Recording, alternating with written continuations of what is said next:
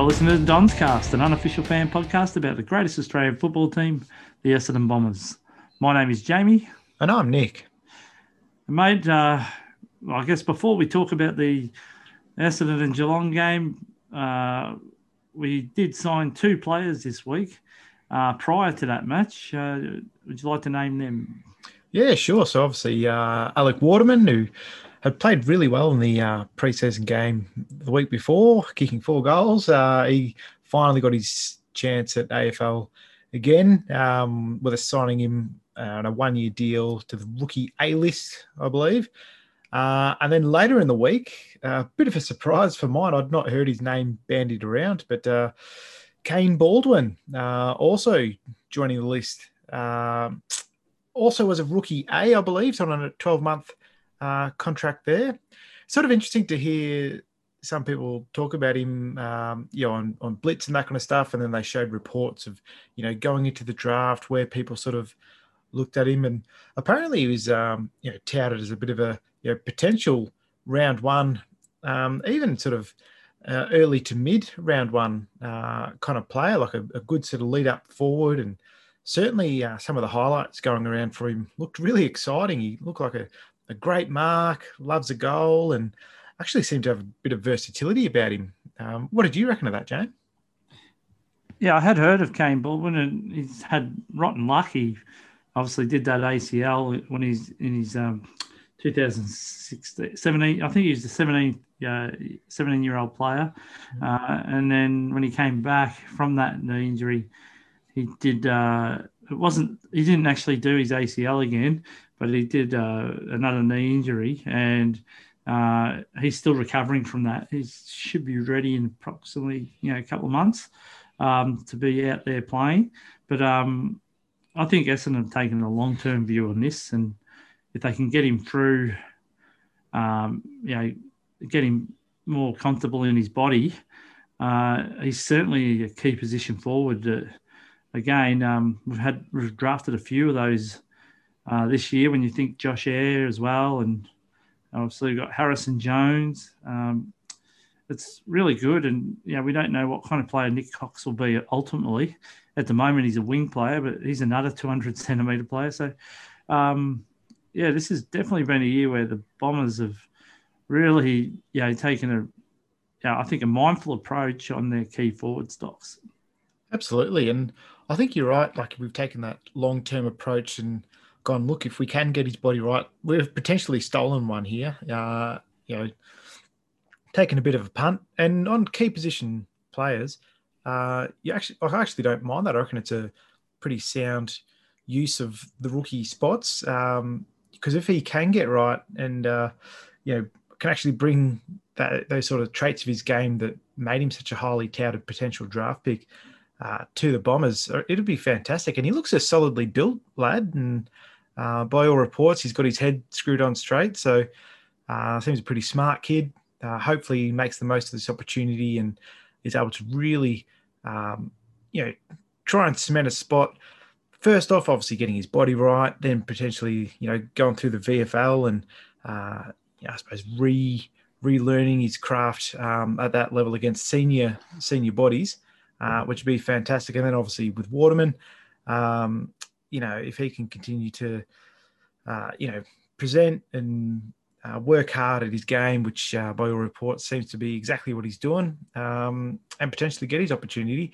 Like this is exactly what you want the rookie lists uh, for. You know, giving opportunities to blokes who look through, uh, you know, one way or another. They uh, they weren't picked up, or maybe given give guys another opportunity like Waterman. I think it's fantastic from Essendon, and uh, you know, all reports are for the next draft. It's it's pretty uh, pretty deep when it comes to mids.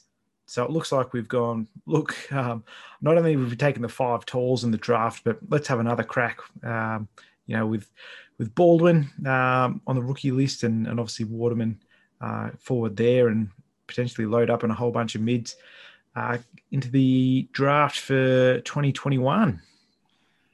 Yeah, and I think that's right. Baldwin looks, you know, powerfully built, um, and he looks like, you know, if he, as you said, if he can get his body right, um, this is what I think a lot of clubs will be doing this year because a lot of the under 18s never got to play last year. There's going to be some really um, good players out there and a lot of uh, you know hidden diamonds really. So uh, I think uh, Adrian Dodoro has probably you know read the tea leaves and probably thought you know this is a bit of a steal if we can get him right and um, you know at the risk of a you know rookie spot. Um, yeah, I don't think it's much risk at all. So yeah, let's hope. Um, I wouldn't be looking for him uh, for uh, Kane to be playing too much footy in 2021, but I think the club will be more, you know, looking for him to, you know, get that body right and uh, decide whether he could be potentially uh, part of Essendon's future. And I think if he survives past this year in terms of uh, being drafted and um, even if he doesn't play a lot of footy this year, if the club has faith in him, uh, he could be a long term prospect. Absolutely, and I think we've actually seen a little bit of that over the last few years, James. You know, you know, you look at Sam Draper, for example. You know, we plucked him out of uh, South Australian leagues there, where he was previously a goalkeeper in in soccer, and we just saw enough in him, done put the time in, try to develop him, um, and obviously he's turned out, you know, bloody well. Uh, we've obviously tried a few other ter- few other tools rather, um, and you know, not all of them have have uh, you know come out, but look when you you sort of given limited opportunities to uh, uh, sort of blood players and develop them. Um, key positions are really uh, like that. they don't grow on trees like these these these big body players. So if you get a chance um, and can really um, have a go at them, some of them can turn out really well. Obviously, you uh, there's hits and misses, but uh, I think that's um, yeah, it's, it's, really good for Essendon to actually show a bit of um, you know strategic thinking and look forward. Not look at the player now, look at the player they could be. Um, because really, for the rookie spots, um, that's that's what you want, just to have a crack and um, you know, try to develop these guys into players. Um, but look, there's a, there's a few good signs on um, on the horizon for Essendon. You know, talking about the future, and I think um, you know the fourth episode of the Road to 2021 uh, series came out, James, and I, found that um, absolutely brilliant. You know, they talked about rebuilding the culture of the club, and it was not just about the AFL men's side. You know, they were talking about the VFLW, and they spent quite a bit of time um, you know, with the, the vision of the VFLW girls and talking about, you know, it's a whole of club thing. So VFLW um, girls should be able to interact with the VFL guys as well as the AFL guys, and everyone learned from each other. And um, look, at uh, everyone spoke really well. I mean, uh, we saw the, the captain of the VFLW girls. We saw um, sort of Courtney Ugle uh, speak in front of the, the team. Uh, we saw Zach Merrett talk about the, the culture of the club. And that's the one that sort of um, warms the cockles of my heart, James, because uh, we really need Zach Merrett to fall back in love with the club. Uh, to, you know, hopefully he signs back on, and uh, yeah, it was just great to see. I mean, what did you take out of that episode, James? Yeah, it was really fascinating. Was, you know, I'm really impressed the club is taking that mindful approach of, you know, rebuilding the culture of the club, and I think it was overdue. Um, and uh, even hearing uh, some footage, I think uh, Scooter played it uh, off a, a, clip where um, Dyson talks about, you know, Essendon was built on being hard, uh, hard working and hard edged, and um, you know. Dyson reiterating, reiterating that to his players was really good to hear. Um, you know, hey, we're going to work at this, um, you know, from a defensive point first, and then build our attack from that. And um, and then obviously, yeah, send to VFLW. You know, the club's really, really uh, determined to get a AFL license uh, for the AFLW license, and um, I hope the AFL's on board with it. I, I, believe we're in partnership with Hawthorn of all teams to try and uh, put in a case to bring us two clubs into the next season. Um, so Essendon and Hawthorn are working on a joint submission to get the two teams um, added for next year. So who would have ever thought Essendon and Hawthorn would work uh, together on something? But um, yeah, let's hope that comes across. Um, you know, obviously, I think it's long overdue. And um, if the AFL are really serious about the AFLW, then you have to bring in clubs like Essendon and Hawthorn who have huge um, supportership, you know, memberships and um, supporters, and you know the interest will only go up. So um, I know there's concerns about, you know, obviously the depth, but uh, you know, with all these young girls now playing um, football at all levels, uh, I really think it, you know it can't be much worse than when they first started because a lot of those girls at that time were really raw. Now you're going to be drafting girls who have probably been playing for you know six or seven years by the time you draft them, and um, yeah, I think there's going to be a plethora of good players out there. Yeah, mate, that's that's a great call. I mean, just going back on on Heppell's, uh, you know, call to the players, uh, it was sort of great to see him talk in front of the group. Um, you know, and him sort of dropping the expletive, saying he's uh, really excited, um, you know, about the year to come, and that says to me that they're sort of rebuilding this culture around the club, and uh, it's just fantastic to see. And you know, with the VFLW girls, um, you know, yeah, like I'm fully on board. I, I really do hope we get the uh, AFLW license. Um, yeah, obviously with their huge supporter bases, um, yeah, they, would sort of be be silly not to. Um, and I think you're right, James. Like when the AFLW sort of came in, they um, actually drafted a lot of just athletes, um, you know, whatever background they came from, um, to make sure they had enough um, players to sort of like who could run out the games because it's a uh, obviously very uh, grueling, taxing game. But um, you know, it was obviously great. You know, the the girls have been obviously tooling array in the background, and you know that seems to have uh, come to um, really good sort of development stages. They actually got a win on the weekend, so their, their first win of the uh, VFLW season. Actually got up uh, four goals, seven thirty-one against Casey Demons, uh, who kicked three goals, four twenty-two. Uh, and I reckon it'd um, have to have put a grin on Josh Marnie's face uh, with his new side getting up against his old side. Um, and hopefully, you know, that that gives you know not only the the girls and the VFLW but the club as a whole that renewed push to go nah come on like we're, we're good enough. Let's um uh let's see if we can get this AFLW license. And uh you know if we're teaming up with uh uh with Hawthorn uh yeah it'd almost be good to see uh sort of bring out you know Dermott Brereton you know against the dirty rottens as he calls us um just for a bit of um yeah get get the sort of message out there that you know both sides are really serious about um, getting AFLW licenses and, and see where it goes. But uh, just great to see this whole of club uh, culture being built. Yeah, definitely, and, and long overdue.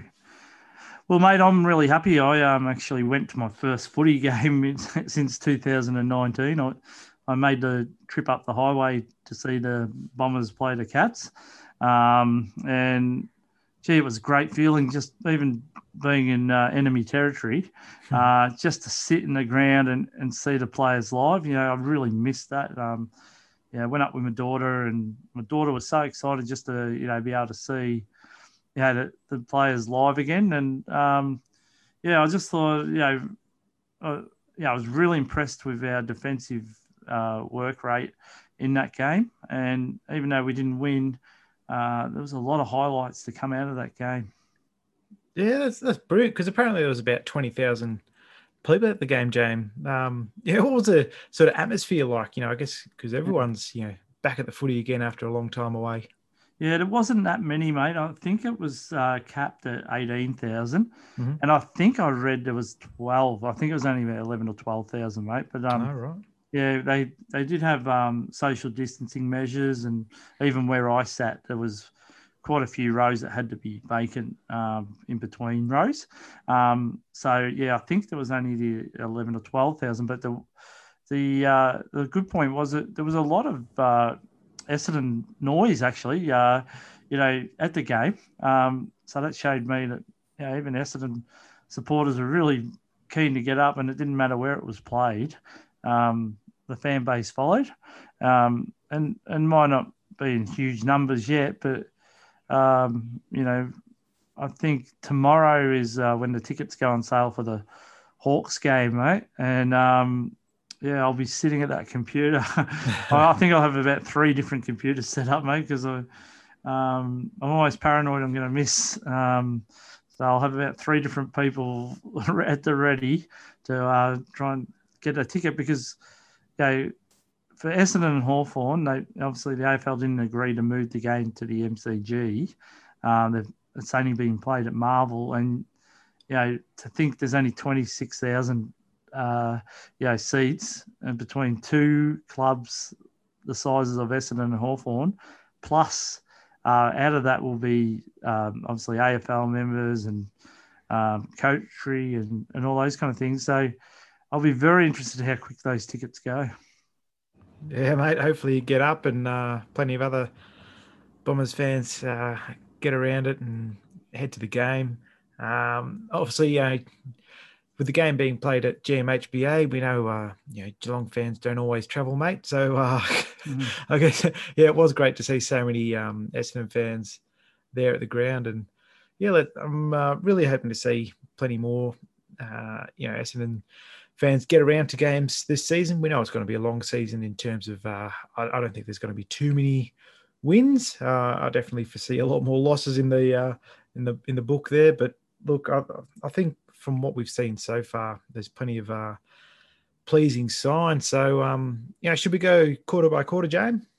Yeah, well, I thought we might have a break first, mate, and then come back and and launch into the you know, a bit of the review of the first half, and um, we'll take it from there. Beautiful, sounds good. All right, well, uh, we'll have a break, and we'll be back.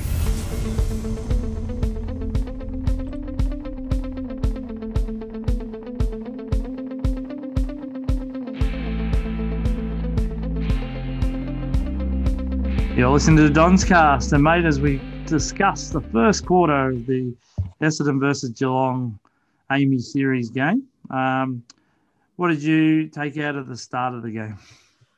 Yeah, look, there was um, there was plenty of excitement. It's like to me, the the big thing I love is uh, yeah, seeing Sammy Draper uh, in the ruck. You know, obviously he was against De Koning, um, a highly rated sort of youngster. Um, so obviously, uh, De Koning was giving him away a bit in terms of uh, body size.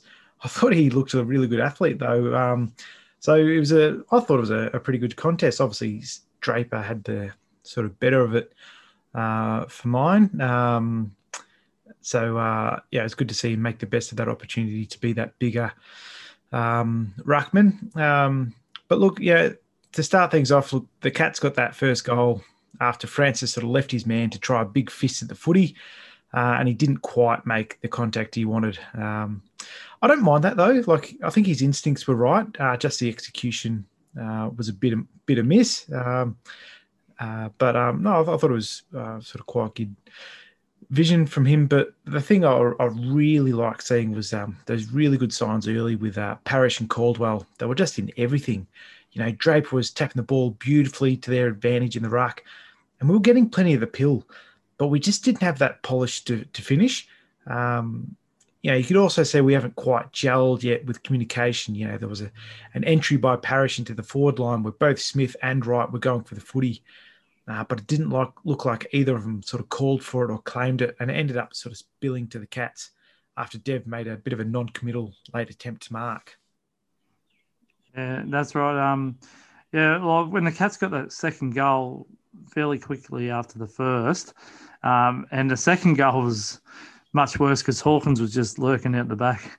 Um, and all our defenders had pushed up to about mid ground, uh, midfield. And yeah, just left Geelong with overlap. And Rohan kicked his second goal after a handball from uh, Hawkins, who was on his own. And I must admit, mate, I, yeah, I did go to the game thinking that Geelong had a pretty strong side and yeah, I just wanted to see effort from us. But um, after those quick two goals, I thought we were in for a long day, but um, or a long night. But yeah, you're right. We we actually, um, you know, I was really impressed with Caldwell and Parish, and even Shiel was starting to, you know, he worked really hard. Um, you know, I, I, saw a lot more defensive effort from Shiel. Um, my criticism of him sometimes is that he runs hard when he's going to receive the ball, but sometimes I don't think he runs as hard um, defending. And I saw a lot of that in that first quarter, which was really good to see. Uh, hopefully, you know, he's been spoken to about that. Um, and you're, you're right. It, it, took a while for us to get that first goal, but um, yeah, we had a.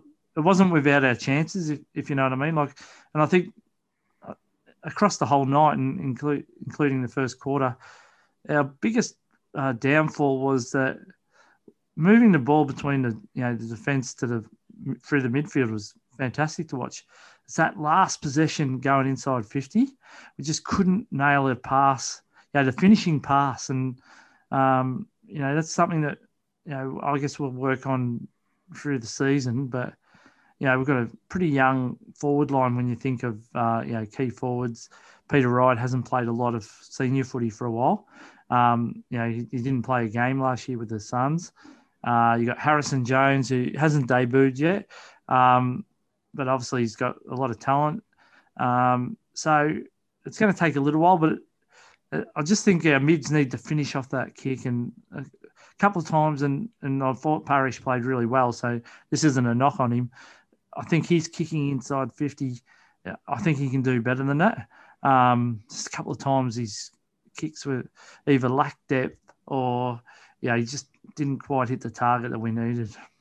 Yeah, I think all those points are spot on, James. You know, uh, uh, I think those goals early, um, it just seemed like we didn't hold any form of our structure. Um, but I think the boys will learn from it, and certainly throughout the game, they they certainly seem to straighten up a bit. Um, and you know, I totally agree with our entry inside fifty.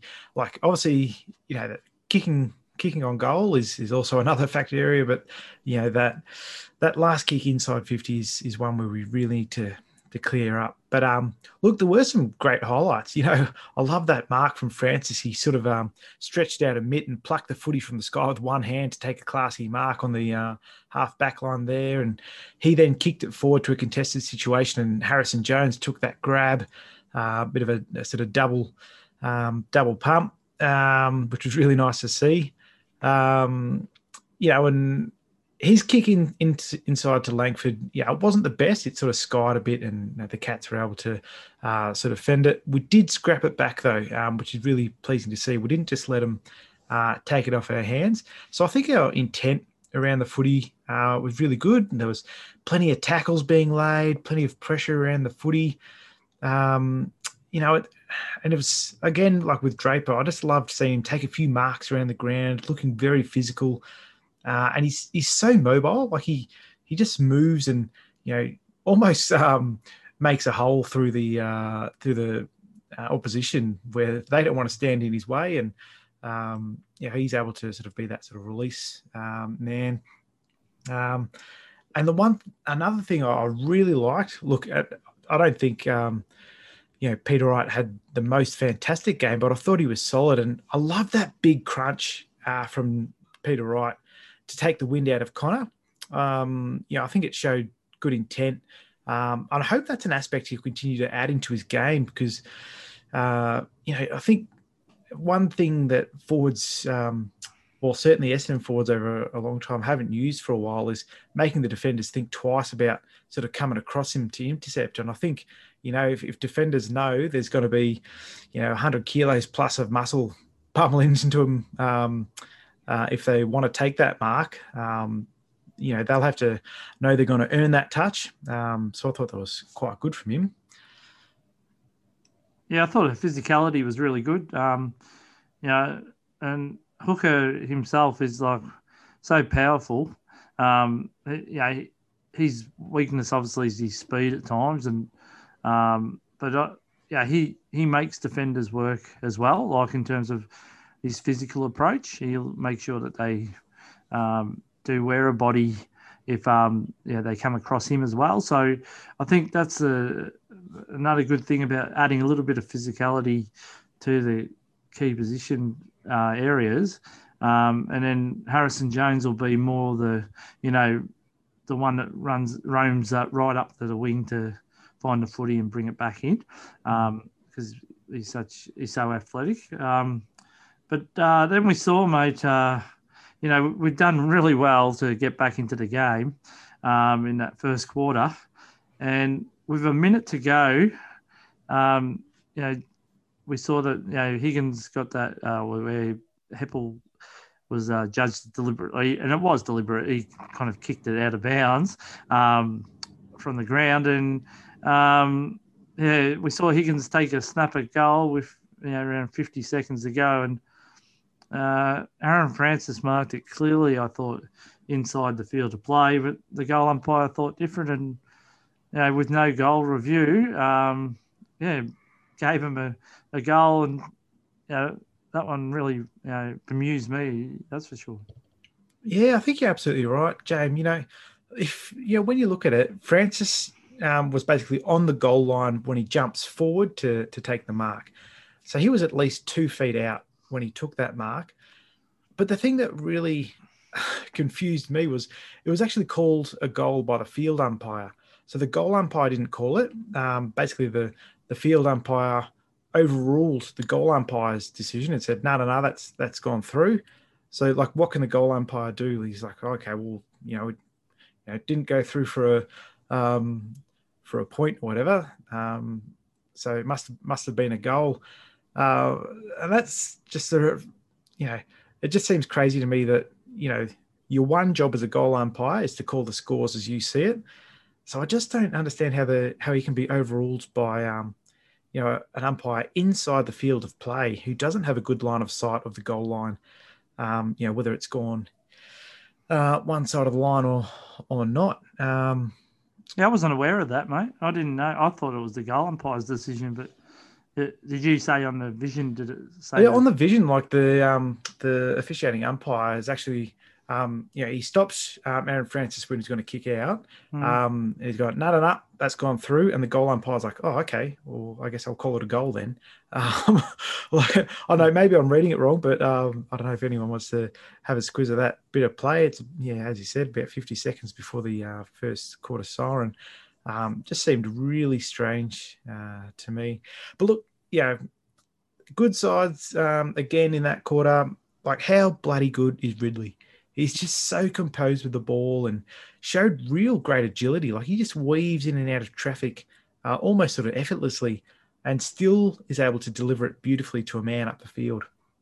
Yeah, he's um, a, he's great, and I think um, yeah, it's a good point. I, I, can't remember who who it was. Um, might have, might have been one of the age commentators said like how undervalued um, Ridley is. You know, even after his efforts on the um, on Saturday, um, how we kind of just ignored it, like almost put it down to him having just a Ridley game. Um, and he's ended up with like, I think 24 disposals and, you know, most times hit a target with that. So, um, you know, and to think that this guy had only played like 30 games of footy, you know, it's pretty unheralded for what he's been doing.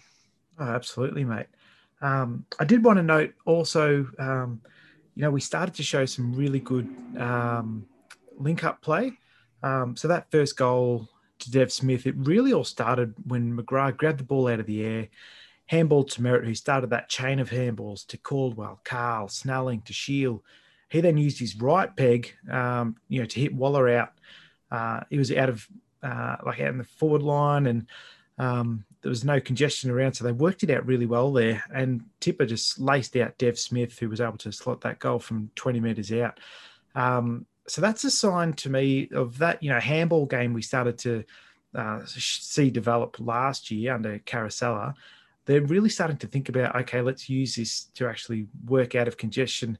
I, th- I think at times last year, you know, we were sort of handballing for the sake of it and not really sure what the actual um, intended outcome of that was. But now we seem to be doing it quite smartly. Um, so if we can continue to use the ball well inside 50, um, you know, that, that play up the ground will just show, um, yeah, real dividends. And um, look, Hooker had a couple of shots that quarter, um, but not much success. Hopefully he'll continue to work on that. Um, but as we saw, he, he warmed into the game, no worries. Um, but look, you know, after Guthrie also kicked the goal in that last minute there to end the quarter. Uh, we were down by 15 points, so Geelong led uh, four goals to 26 to our one goal five 11. Yeah, and it's really disappointing, that, you know, for them to get the those two goals in a minute.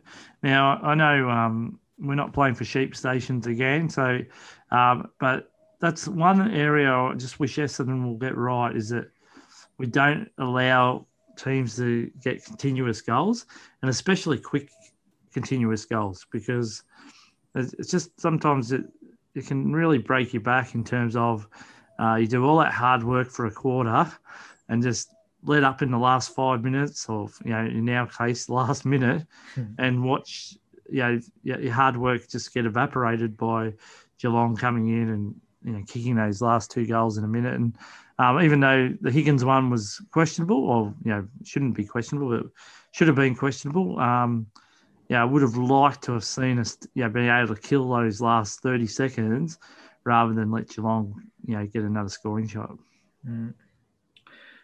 But we went into the second quarter, mate, and how did you see that? Yeah, I thought we started the uh, the quarter really well. Like there was a lovely bit of work in the middle uh, with Parish doing the old one-two with Zeret uh, to then kick it inside fifty, and Hooker used his strength to shrug a tackle and turn around and kick a mongrel punt through the sticks for a goal. And I, I thought it was really uh, nice bit of play. And then the next play saw Shiel sort of bust through the middle of the ground and kick it forward, uh, which was taken by Peter Wright. And look, you know, Peter Wright, Peter Wright should have kicked that. Um, you know, it wasn't that much of a difficult angle, but you know, at least we got the shot. Um, but geez, yeah, again, goal kicking is sorely needed uh, for the boys. Yeah, we you know we wasted a lot of opportunities uh, that quarter again. Like, um, we obviously we did kick four goals that quarter, mate. Um, but again, it was four goals five instead of one goal five in the first quarter. So yeah, to finish the quarter, five goals ten. But um, what I really liked about it was you know that continual link up play.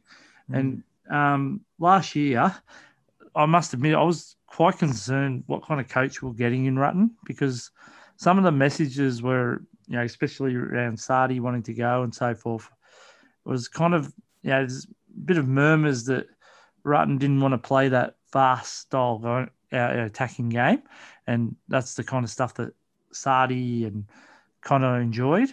Um, and he was going to make it more dour and you know trying to you know contain. But I thought that my thoughts were that we we are going to be an attacking side again and and look to generate run from that back line. And that gave me a little bit of confidence, especially the way we played, um, you know, from the back line heading towards yeah, our forward 50. Yeah, absolutely. And like Hind has just slotted in beautifully. Um, you know, he got about 20 possessions or so and used the ball really well. And geez, he's, he's quick, mate. Um, and he, he actually just seems to weave in there traffic and, you know, continue to present. So he's, um, he's done really well there and very glad we picked him up. Um, you know, with our goals, um, you know, it was great to see, McGrath able to sort of crumb the ball off a Heppell spoil. Uh, and then he launched the ball from outside 50 to go through for a beautiful goal. And how good's a goal kicking mid, mate? Um, and, and Caldwell showed some great stuff too. Like he got involved defensively um, and really gut run to, to get involved on one bit of play where he was uh, he had the ball off the uh, sort of back pocket, uh, handballed inboard, and then kept running up the ground to then again get involved off the halfback uh, along the boundary to win us important territory.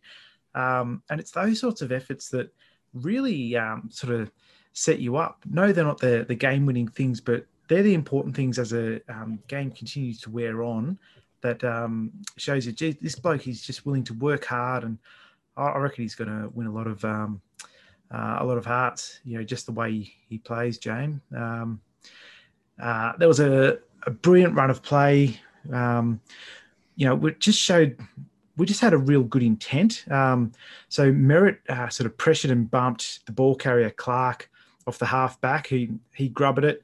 Uh, Stewart picked up the ball, who released Hind with a handball. He popped it over the top to Waller, who passed it to Caldwell, who again released Hind, who charged through and hit Smith lace out uh, with a beautiful pass on the half forward flank. It was just great ball movement. Uh, it really opened up the play. Um, we stuffed it from there, unfortunately, when Dev kicked it into the defender. But there were just some um, really good signs. Uh, you know, Nik Cox looked lively. Um, you know, he just seems to be able to get involved, uh, even though he is very light in frame.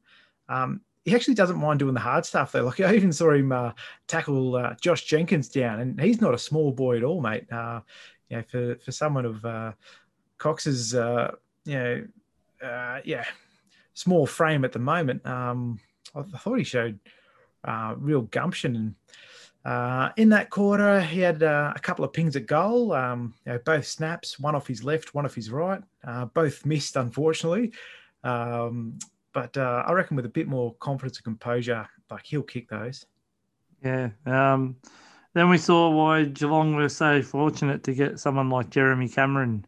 He um, kicked the next two goals, mate. And um, yeah, I've got to say, uh, you know, it always bemuses me again that you know when these really good sides can just add, you know, someone who's won the GWS Giants goal kicking nine times um, you know, to add that to the team that was runners up last year, uh, you wonder, yeah, how are we going to get an even competition when that continues to happen?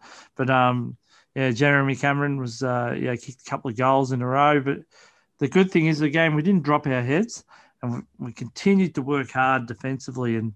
Um, really tied up Geelong. You know, Geelong didn't have the free reign of their own ground, um, and we kind of we were still playing daring footy.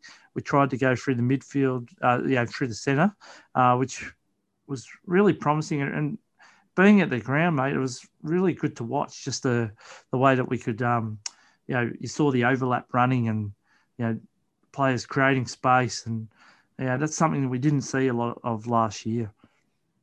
Yeah, that's that's great insight, James. Because I think that's the thing you miss from not being at the ground. Like you don't see the whole um, the whole play, how we're structuring up, um, what players are doing what off the ball. And I think, you know, it says a lot about a player, what you do off the ball as opposed to, you know, what you do um, just with the ball. Um, so yeah, it's great to hear that we're, we're starting to show those, those signs that, yeah, as you say, that overlap run, uh, that working for each other and, and that kind of thing.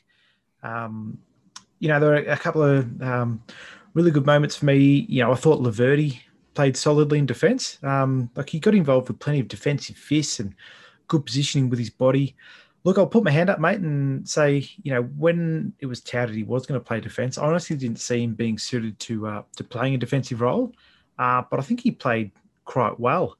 Uh, we saw Langford get more involved in the play, and um, yeah, he'd been giving uh, sort of plenty of run and kept presenting. And it was great to see when uh, Aaron Francis absolutely pinpointed that pass to him about 40 metres out. Uh, and then Langford went back and, and dobbed the goal. It was just great to see those boys uh, link up. I also thought uh, Stewart played quite well.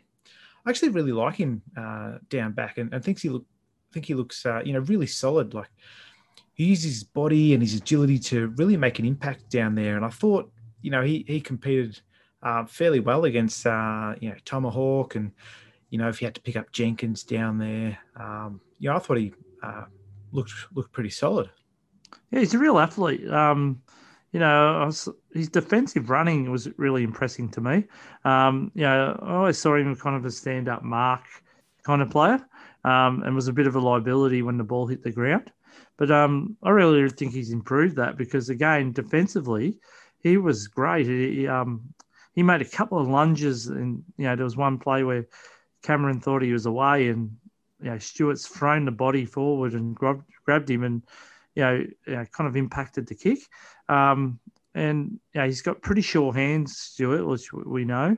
Um, and his kicking was improved from the back line, I thought. So, yeah, I think it's a real spot. Hopefully, he hasn't done too much damage with that hamstring awareness that um, uh, you know, that was referred to by Ben Rutten after the game. Um, yeah, you have to laugh, mate. Sometimes you wonder, you know, the players not know they have hamstrings, but um, uh, but honestly, um, hopefully, yeah, he isn't too sore, um, and you know, can get up for the Hawks game. Um, also, like you know, we saw Peter Wright take that contested mark, a mm. double grabber. Mm. Um, and that was really pleasing for him to go back and, you know, kick a goal. It was, you know, on a pretty tight angle, like, you know, and he just kind of, you know, caressed that ball through the goals. And uh, he had missed an earlier shot that he probably should have kicked. Um, it was pleasing to see him kick that harder one. Um, And I think you know, again, I don't think he's ever going to be a dominant forward where he's going to kick you five or six goals. But yeah, I think honestly, if we can get a couple of goals out of him each week and he makes the uh, defender, you know, you know, play on him and respect him, um, I think that's going to be enough. You know, as long as we put uh, defensive pressure in our forward line. Yeah, that's a that's a great call, James. Um, you know, and that's like he the th- the pleasing thing for me is he kept involved all game. Um, and there was times, uh, you know, particularly, I might have even been in the second half where we actually went down defence and helped out a bit, and we saw him go in the ruck, um, you know, a few occasions, and I thought he did pretty well. I think he's a good uh, competitor. Um, yes, he's contested marking and uh, goal kicking. Um, yeah, still do a bit of work, but um, no, it was great to see him kick that goal. I'm hoping he brings that confidence uh, going into the season. Uh, and just on Stewart James, like the, the, I suppose the benefit from uh, watching the game on the couch is you got to see the, the vision of you know when he was walking off the, with the trainers. The good thing is like he there was no sign of a limp or anything like that. Um, it just did look like that. He's like, oh, he, you know, I felt it a bit there, and we've just put him in ice. So um, no, I think I think he'll be fine. Um, now there's a um, another a good bit of play where uh, sort of Carl picked Higgins's pocket and passed it out to Draper, who got it to Parish uh, and kicked it inside 50 to Hooker. Look, again, it's that entry going inside 50 that uh, continues to um, be our issue, but um, yeah, I'm sure the boys will be able to polish that up. Um, but the, the, the big highlight for me was that big, strong grab by Draper in the forward 50, uh, who was laced out by Langford look, horrible kick for goal. Um, didn't mm. really uh, look like uh, you know, kicking straight. But yeah, it was a great mark nonetheless, and I'm sure he'll continue to work on his goal kicking because I think uh, if Draper can rest down forward, he'll cause plenty of headaches uh, for opposition defenders. Um, and you know, even though he only kicked a point there, uh, with that we hit the front, mate. Um, and we ended up finishing that half leading uh, five goals 10 40 to the cats six goals 2 38 yeah you can see like 15 scoring shots you know to eight. Um yeah it's quite vast difference. And you know this is a team we were playing against who was in the grand final last year. Now again they still named a very strong side. Um you know and they're much more mature than us in terms of their body structures and um, yeah, I was really impressed. Yeah, how we played and um, I'd seen enough glimpses that'll give me a lot of confidence. And um, I'm a bit the same as you, mate. I don't expect us to play finals this year, but I'm going to enjoy going to the footy and seeing us side on the rise. And you know, it looks like it's going to be a side that can be on the rise and sustain it going forward, so that we get that improvement each year. And um, you know, I just want to see. Hopefully, we can hold up for most of the year um, because sometimes with young bodies you can fall away a bit as the season goes on. You know that, um, you know the tiredness of a season and um, the strain of playing each week um, can actually you know wilter away as the season progresses. And um, you know as we saw last year, you know where we only one one out of our last ten games, mate. Like, um, I don't want to see a fall away like that, but I mean, if, we can early, especially, um, bring that defensive effort, and we can say, "Yep, that's how Essendon play." They, you're not going to have free run. You're not going to get a run on against this side without, you know, really breaking them apart and not, um, you know, not through uh, Essendon's effort, but through your brilliance, is that that's how you beat them. And um, yeah, I, yeah, I was really impressed with this, you know, just the game style, and I guess that's what we've been asking for for a long time. What kind of coach is Ben Rutten going to be? And I've got to say, my first glimpse, and and I, I understand it's only a glimpse. Um, it, it was better than anything I saw last year with Worsfold and Rutten working together. Yeah, that's that's great to hear, James. I think you're absolutely right. Like having a um, sort of a game style, a dependable game plan, um, we can sort of put up and hopefully be able to compete is um, is what we want to see as as fans. And um, you know, to counter that, um, I suppose that that argument of um, yeah, that it's a long season, people can get worn down. I'm hoping like our like it's our younger brigade of players that um, that are really um, shining for us um, at the moment. I, I dare say we continue to expect that um, throughout the season. I think there's plenty of uh, posi- uh, competition for for spots uh, and plenty of young blokes who really want to make their mark. I mean, um, you know, even starting that third, like the things that really stood out to me was you know the taps from Draper to Parish, um, you know, in the ruck and and in the inside fifty, like. These are young men, um, sort of going out there. It's not like we're not relying on, uh, you know, the old stages to to get us through. Uh, you know, don't get me wrong. Obviously, that second half, Hooker got a run on with his goal kicking, um, but that wasn't the thing that was, um, you know, really driving us forward. It was the young players uh, coming through. So I'm, I'm, really hoping that gives us good momentum uh, going forward through the season, mate. Um, uh, yeah, it's just really good signs going through, and I'm sure the uh, the boys are going to get around each other uh, and push. Uh, not for a you know, tilted the flag this year, but hopefully just to push that uh, sort of playing culture, that performance culture, uh, to make us a competitive side for for many years to come. Yeah, well, in that third quarter, mate, we continued our um, run of kicking five points, five points per quarter. so we went five, yeah, one goal five to five goals ten, and uh, three quarter time was six goals, 15. So, yeah, we're consistent with our um, getting five points per quarter. But um, yeah, that quarter, it really didn't tell the tale of how good we played. Um, you know, and we just could not finalise the, yeah, that, that, the, the shots for goal really hurt us because, you know, we had some opportunities really break away and, um, and I guess you know, a bit of a theme of the first three quarters was Geelong just knew how to make the most of their opportunities, and um, yeah, but as you say, that for the way that quarter started, you know, with the beautiful tap from you know, Draper to Parish, you know, we're on our bikes and we talked about it a fair bit, but you know, the way Caldwell and um, Merrett just kept finding the footy, uh, it was you know, really good to watch and. Um, yeah, just the, the cats. I think were, you know, a bit bemused they didn't have a, uh, it all their own way because I think they must have thought it was going to be a bit easier than, than what the quarter uh, or, or, what the game actually was.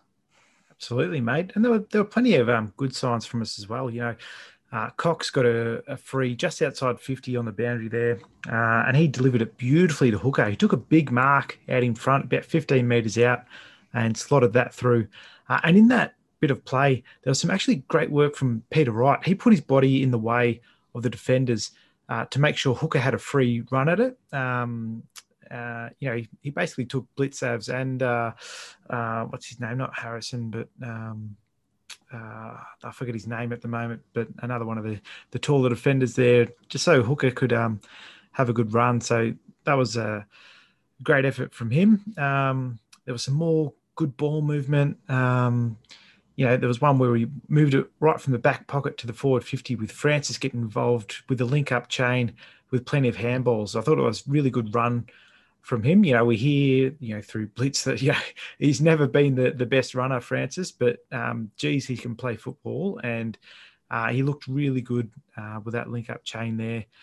Um, and I think, you know, there was a, a bit of play as well where Langford, um, Langford had the ball uh, and should have taken his full measure, like run a bit more um, to draw a defender perhaps, or make sure his kick had real penetration. Because you know when you're kicking it uh, from about 90 meters out into the forward line, um, you know he didn't really give Shiel or Waller best opportunity to sort of grab the footy and, and run away with it. Uh, but good signs again that we're sort of working on that handball play uh, to best effect. Um, I think it's really starting to make sense to the players um, how and, and, when to use it. Uh, but the big highlight for me for that quarter, James, um, I love that bit of play where Heppell got outmarked by Rohan, uh, and then Rohan thought he'd play on and sidestep Heppell, but Hep wrapped him up in a solid tackle and brought him to ground. Uh, and I must say, I got up out of my chair and uh, told Rohan to, to eat a juicy one. But, um, mm. you know, I just thought it was great stuff by the captain there. And, um, you know, it was out of winning that ball that hit, got the ball out to Parish, who kicked inside 50 to Peter Wright, who clunked it nicely. It was a horrible kick for goal, but I just thought it was a really um, nice and promising bit of play there.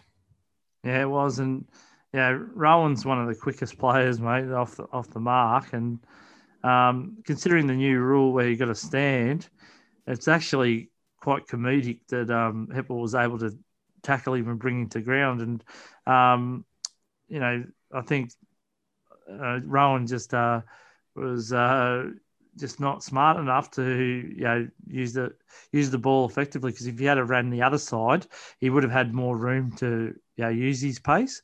He actually ran boundary side, and that made it a bit easier for uh, Heppell to to gather him, and it was a great effort by the captain, and I'm sure that would have earned a lot of um, admiration from his teammates. Yeah, absolutely. I mean, like Heppell didn't have it all his way. Like he got ran down a couple of times. Um, there was that one, I think it was in the first or second quarter, and then again in the third quarter there. Um, it's, it's, it just shows he's a bit rusty in terms of that game awareness. Um, but I'm not worried. Like he'll get up to speed really quickly. Um, and look, it's definitely better to get the, the rust out of the armour in the preseason than the season proper. Um, but I thought it was actually a good tussle that, that quarter. You know, I thought the Cats' experience in class showed through a bit more in that third quarter, uh, and they ended up taking the lead going into three quarter time. Uh, nine goals, five, 59 to our six goals, 15, 51. Yeah, I was, again, just at the ground, I was just looking at it and going, yeah, how can we be six goals, 15, you know, 21 shots a goal, um, you know, and, and that doesn't even include some of the shots that, you know, and I was quite surprised with our depth of kicking for goal.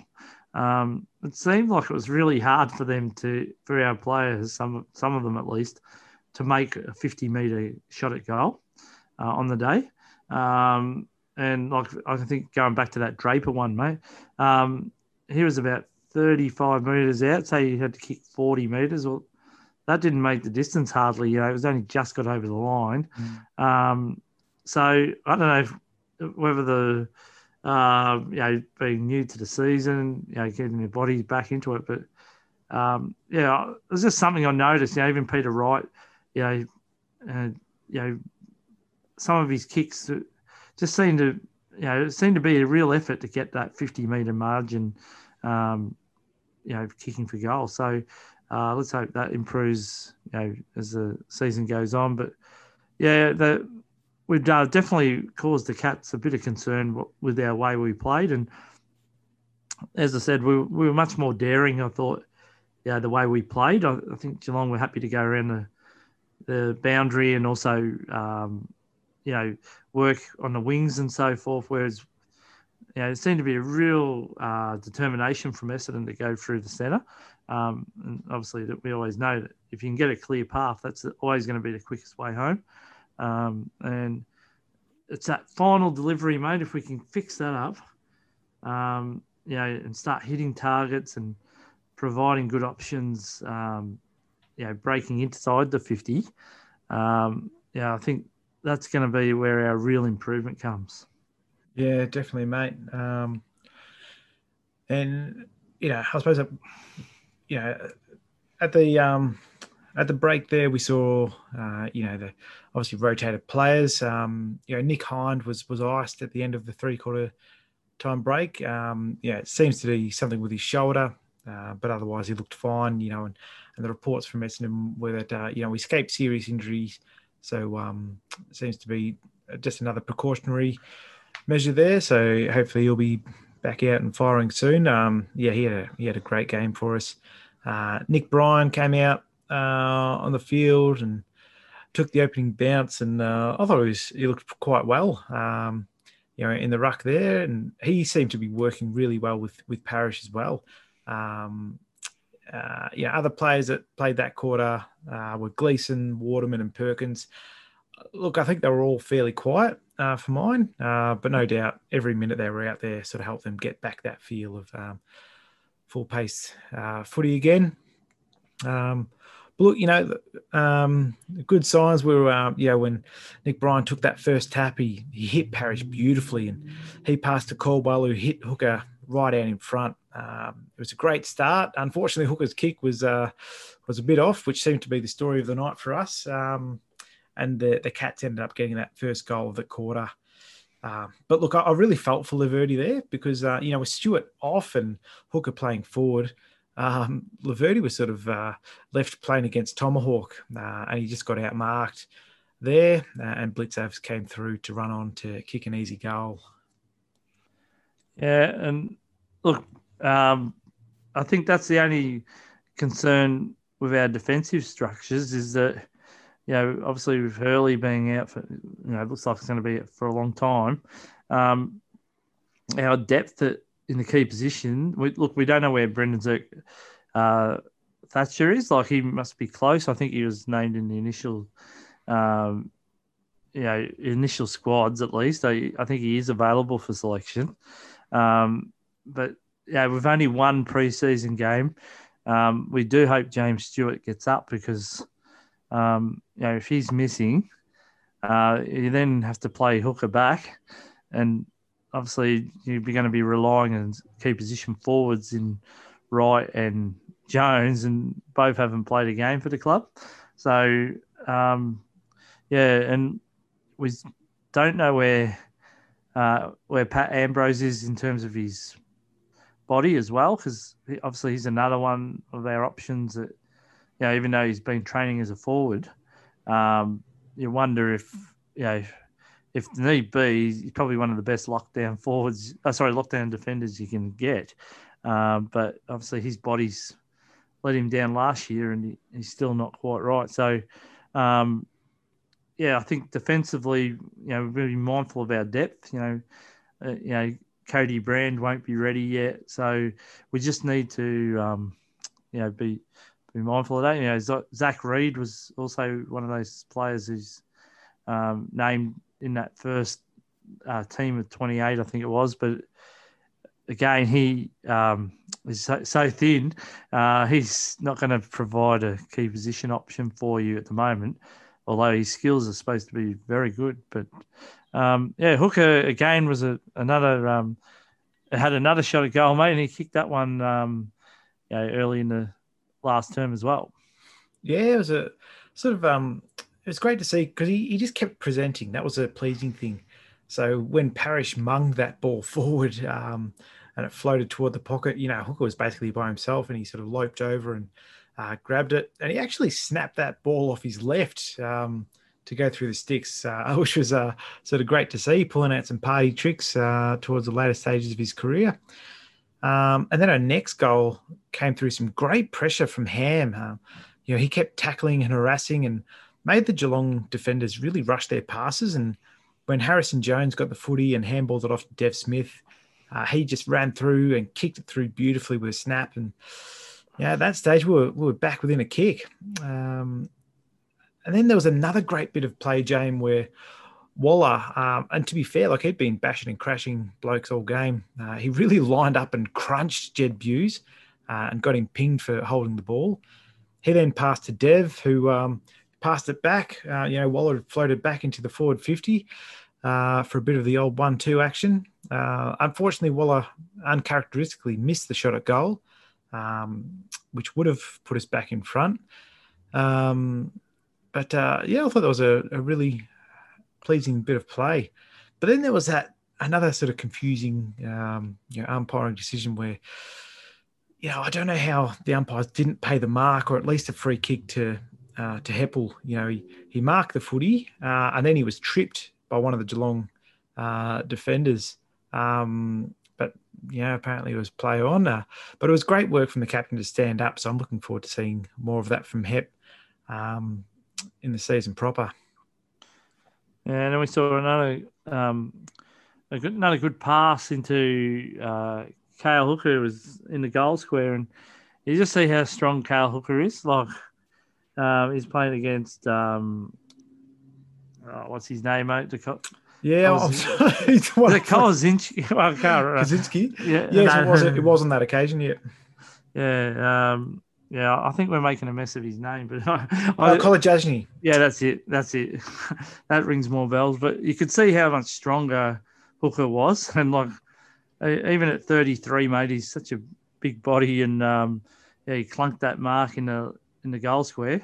Went back, and that was his fourth goal. So um, that's a fair fair day at the office, considering you know you're a defender turned forward. Yeah, absolutely. Um, and then later on in that quarter, there was that massive mark from Harrison Jones uh, off the halfback to give us that release option uh, with just over 10 minutes to go in the quarter. You know, it just looked so clean. Look, his kick was a bit of an up and under, uh, but it was a great pluck from the young bloke. Uh, and then not long later, Langford had the footy going inside 50, and it just seemed like, like he wasn't sure which option to go to. Uh, but look, you know, knowing he's such a good kick, I would have preferred he have a ping from there. Like he, he sort of tried to to pass it and got chopped off by the uh, Cats defenders. Um, but I'm really hoping that the coaches uh, get him to sort of work on that uh, because we know how important goal kicking mids are. Um, and he's certainly one from the Dons that can do it. Um, you know, I'm hoping the the coaches are just saying, you know, back yourself, Langford. Like you're a good kick for goal. Uh, you've been reliable for us in the past um, have a shot when uh, when given the opportunity there because I, I, think he uh, he certainly could have dubbed it. Um, but you know that, that's about all the highlights I had from that quarter. James, did you have any more? Uh, was just a play where Brayden Ham almost uh, snared a good goal, mate. He just had a mm. bit of a snap and like yeah, it wasn't too far away. Um, and I thought yeah, Brayden Ham's effort during the game was pretty good. Um, you know, he, he worked hard defensively, and um, he might not have got a whole heap of the footy, but um, he seems a bit bigger in the body, especially across the shoulders. Um, and I think he's going to be quite a player for us in time. But yeah, uh, in the end, it was the Cats who got up um, after you know after Ridley did a good spoil, and it was Jordan Clark who ran onto the crumb and just ran that goal in, and then um, they got another late goal through their one of their debut, uh, debutants, um, Francis Evans, who you know um, hadn't played a game for the Cats before, and uh, yeah, that was uh, all she wrote. A seven point loss, um, and uh, just help me with the final score, mate. Was it? Yeah, so the Cats um, got the win, twelve goals, seven seventy nine to our nine goals, 18 72. Mm. Um, yeah, it was sort of funny. Like I actually thought we had better runs of play. Uh, but yeah, the Cats just finished better, uh, which is really down to class and experience for mine. Uh, you know, for me to kick nine goals, 18 says we're getting more than enough opportunities to score, uh, but we just weren't clean enough to kick the goals. Um, but you know, overall, I, I think that was a pretty uh, promising display. Yeah, considering we don't we're not used to going down to Geelong either, and like Geelong's quite a unique ground. It's it's quite thin on the sides. Um, you know, it's it's a long ground, but it's also like quite narrow. Um, so I think, you know, for our mids to find so much of the footy in that kind of environment, it's pretty promising.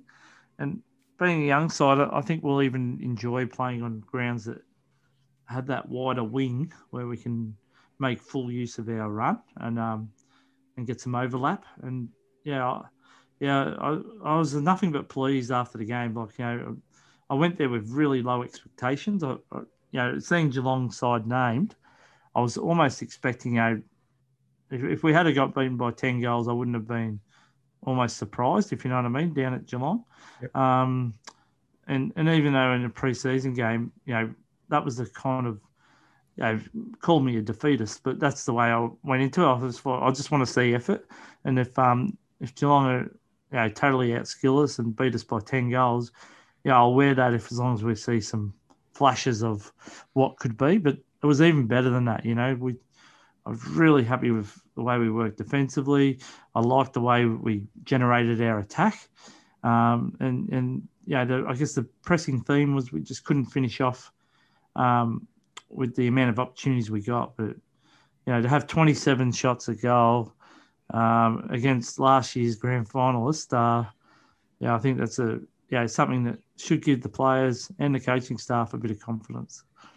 Yeah, absolutely. Um, and just going through some of the stats, James. Uh, one good thing that really stood out to me was uh, the one percenters. So we had 67 to Geelong's 38, which just shows me like a, that real intent. Um, you know, we had 13 tackles inside 50 to Geelong six, uh, 55 tackles overall for us, um, and 51 to them. Again, it's just that intent around the footy. Um, so, you know, while you know they outclassed us in terms of marks, so they had 115 to our 88, um, and that's where they got a lot of their, um, uh, I suppose, their free runner. When we saw some of those uh, bits of play where they just run it end to end uh, a bit too easily. Uh, I mean, we'll work on that. We'll, we'll tighten up and that kind of thing. But uh, yeah, certainly our marking power is something we are working on. Um, and I think you know we saw that uh, in several bits of play there.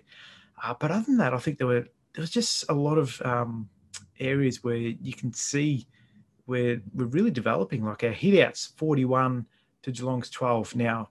To, to counterbalance that, you know, in terms of clearances, Geelong get the better of us 32 to our 27. Uh, centre clearances, they got 12 to our 8. Uh, but stoppage clearances uh, was basically even. They got 20 to our 19. So that shows me our midfield group uh, are really sort of developing there. Um, you know, we're not reliant on on one inside bull to sort of win in, win all the footy for us. Uh, you know, you got Caldwell, Parish. Uh, you know, Shiel sort of runs through every now and then. Um, you know, we don't need uh, that that sort of one tractor um, so I think there's uh, yeah, plenty of uh, plenty of upside from this, uh, and overall, James, that the theme is that um, we just need to work on our finishing. That um, that uh, class ball use going inside 50, and of course the goal kicking. Uh, you know, because if we had converted, uh, you know, eight more of those, or or even a couple more of those, um, you know, scoring opportunities into goals, um, yeah, that's the that's the ball game right there. Um, but yes, certainly uh, plenty to uh, give Bomber fans hope. Uh, and another thing I, I, really noticed in that game, James, was um, just our our sort of real desire to keep the ball moving forward. Like you saw a number of times, uh, you know, players would you know punch the ball forward, uh, use a uh, sort of double double fist um, sort of punch to kind of tap the ball going forward, as opposed to you know having to take possession you know, if, particularly if you're hot, you know, we saw that work to good advantage on a couple of occasions. Yes, it stuffed up sometimes where you know players would just sort of handball over the shoulder, uh, and it would more or less go straight to a Cats player. But you can see what the intent was. The intent was to keep the ball going forward, um, which I, I think uh, you know proved to be pretty effective in the end. Uh, so I, I, dare say that's a lot from uh, Blake Caracella's influence. You know, particularly with that handball play. You know, we've seen him obviously use that to good effect with the Tigers, and, and that's obviously something we're looking to implement into our game. Um, but yeah, there were some um, big signs from mine, and uh, as you said, James, uh, yeah, plenty to be optimistic about uh, for the for the future of the uh, young Bombers Brigade.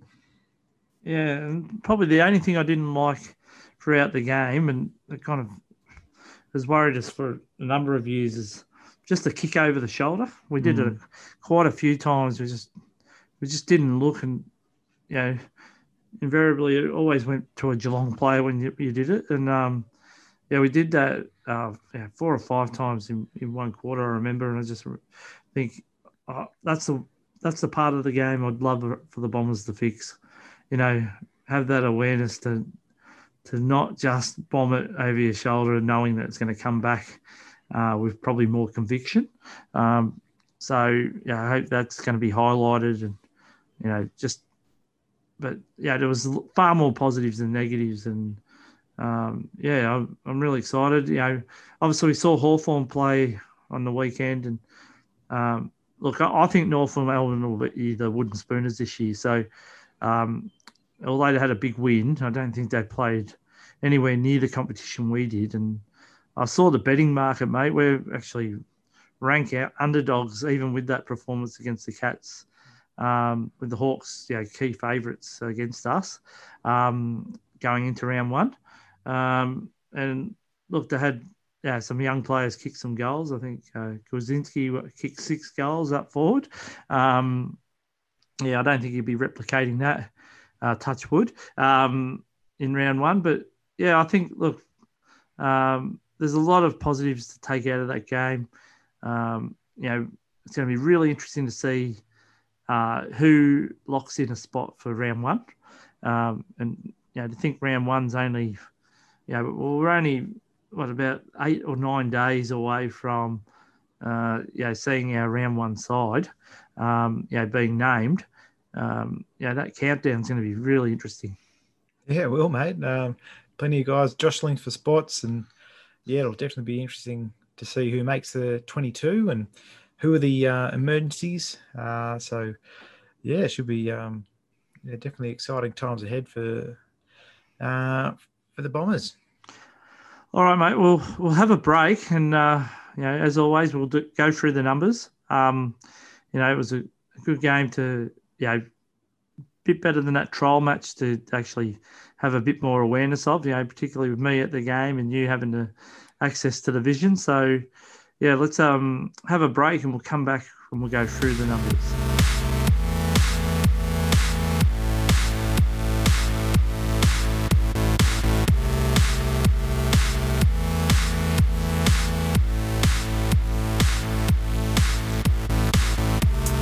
And you're listening to Don's Cast, and our regular feature of By the Numbers continues uh, after the Essendon versus Geelong AAMI series game. Uh, our first game, really, that was televised to all. Uh, and, yeah, I think we'll go with our, our first player, of course, is always going to be Andy McGrath when he's fit. And uh, it was pleasing to see Andy again, uh, remembering that he uh, missed a number of games due to that syndesmosis injury late in the season last year. And obviously uh, didn't play in the trial match due to a head knock or a bit of concussion. So I, thought Andy did really well in the night. Um, you know, found the footy, uh, kicked that nice goal. But how did you see him, Mo? Yeah, absolutely, mate. I think he uh, got better as a night wore on. Um, you know, getting plenty of plenty of handballs. Um, took a few marks, uh, laid a couple of tackles there, three clearances. Um, actually played 90% of the match. Um, so it's good to see his, his fitness is, uh, is going good there. Um, so, yeah, I thought he played quite a serviceable game there, mate. Um, what about yourself? Yeah, no, I'm really happy with him. Uh, he did you know, well, and I really like his closing speed. Uh, you know, as a defensive midfield at times, uh, he, he won't just be an offensive player, if you know what I mean. Like he, if he sees, uh, you know, there's a couple of times Higgins, um, who's a classy player himself, would try to get away, and just the closing speed of McGrath worried Higgins, and sometimes he just coughed it up because of that, yeah, perceived pressure. So yeah, no, I think uh, Andy's, uh, you know, I've I've got a strong feeling, mate. If if Zach Merrett was to leave at the end of next year or end of this year, uh, I think you know, come uh, 2022, I think Andy McGrath will be the captain of the Essendon Football Club if Zach Merrett leaves. So, um, yeah, I think he's showing real leadership the way he plays, and uh, he's obviously already seen as a young leader. But um, yeah, I, I, thought he played quite well in the night as well, considering he hadn't played at AFL level for some time. Uh, Sammy Draper, uh, I think we found a really good ruckman here, mate. He, yeah, he he's just so uh, he's got such a presence. You know, he's he's a big brute of a lad. Um, yeah, he, he wins a, a number of taps, and um, yeah, he, he probably doesn't find yeah a whole heap of the footy yet. And um, yeah, I'd like to see him have a bit more conviction when he's kicking for goal. But you know, obviously not going to judge him too harshly after this game. But um, I think if he can add those kind of things to his game, know, he could be one of the premier ruckmen. Yeah, absolutely, mate. I, think it's interesting, interesting to note he only played fifty-eight percent of the time on ground, um, and in that time did it did manage to get eleven disposals, so five uh, five kicks and six handballs. Uh, took a few big grabs, made a tackle. Uh, 20 hitouts, had a clearance himself. So I think he's uh, developing really well. Obviously, you know, he, he played up against De Koning um, for, for most of the match. Now, De Koning is a very talented player, but obviously a very young player. Uh, so certainly Draper's going to come up against uh, bigger and better uh, competition than De Koning, but um, no, I think thought he played quite well. Darcy Parish had quite a game, uh, 30 odd disposals, I think. And, um, you know, pleasingly, he was played in the midfield where he should be playing. Um, and I think with Darcy, um, he does everything well in terms of, you know, hunting the footy and working hard defensively. But one of the things that worry me is he's just got to get that kicking, uh, particularly when going inside 50 right, because he was a culprit a couple of times where, you know, just a little bit more cleaner disposal could have really set us up a bit better. So I think, you know, probably judging him harshly, but I think that's the one element of his game because, you know, he can be quite a good kick, but I just find sometimes his kicking can be a bit skew Um, and if he can straighten up that, but I've got to say there was much more positives again than negatives out of his game. The way he could find the footy, and also just um, you know in and under, working well with Caldwell and then releasing you know Shiel and so forth. I, yeah, I thought it was quite a good game from Darcy Parish. Yeah, it was, mate. Um, I totally agree with all those points. Um, you know, he played really well uh, and kept presenting an option. Like he actually took eight marks, um, and he's not a, a, obviously a big a big bloke himself, so he's obviously presenting, finding space uh, to be able to present that option. Uh, laid a few tackles, had three clearances. Uh, but you're right, it's that it's that kick inside 50, and even like he, he had a shot at goal, which went a bit of a bit away. Um, so that's where he needs to clean up. But look, 619 meters gained from the young bloke. Um, that, that's huge. So hopefully they keep him in the guts. Um, and certainly you saw, you know, him link up really well with the ruckman. Like both Sammy Draper and Brian were able to tap it down to him beautifully. Um, so yeah, I'm looking forward to Darcy continuing to play that midfield role, um, clean up that kicking. But yeah, there's uh, yeah plenty of good stuff coming from uh, Darcy Parish. Yeah, and then Kyle Langford, yeah, I thought he was quite serviceable. Like, didn't find a whole heap of the footy. Like, you know, had you know had enough of the ball, but um, I think he can be more dominant than that. But um, again, he's just that great mid player in that he can um, yeah, because of his size, he can take a grab. Um, and we saw him kick a goal just because he can be quite an accurate kick. Uh, yeah, you brought up a really good point before, mate. There was that play in that last quarter where he had the ball and, by all rights, should have pinned the ears back and had a ping. Um, and he's just, you know, whether it's uh, selflessness or not, he, um, you know, he's got his you know, as a leader, as, as, and he's being seen as more of a leader. They're saying um, that's the ones you got to say, "Hey, boys, just leave this with me. I'm going to uh, send this over to goal." You know, the goal.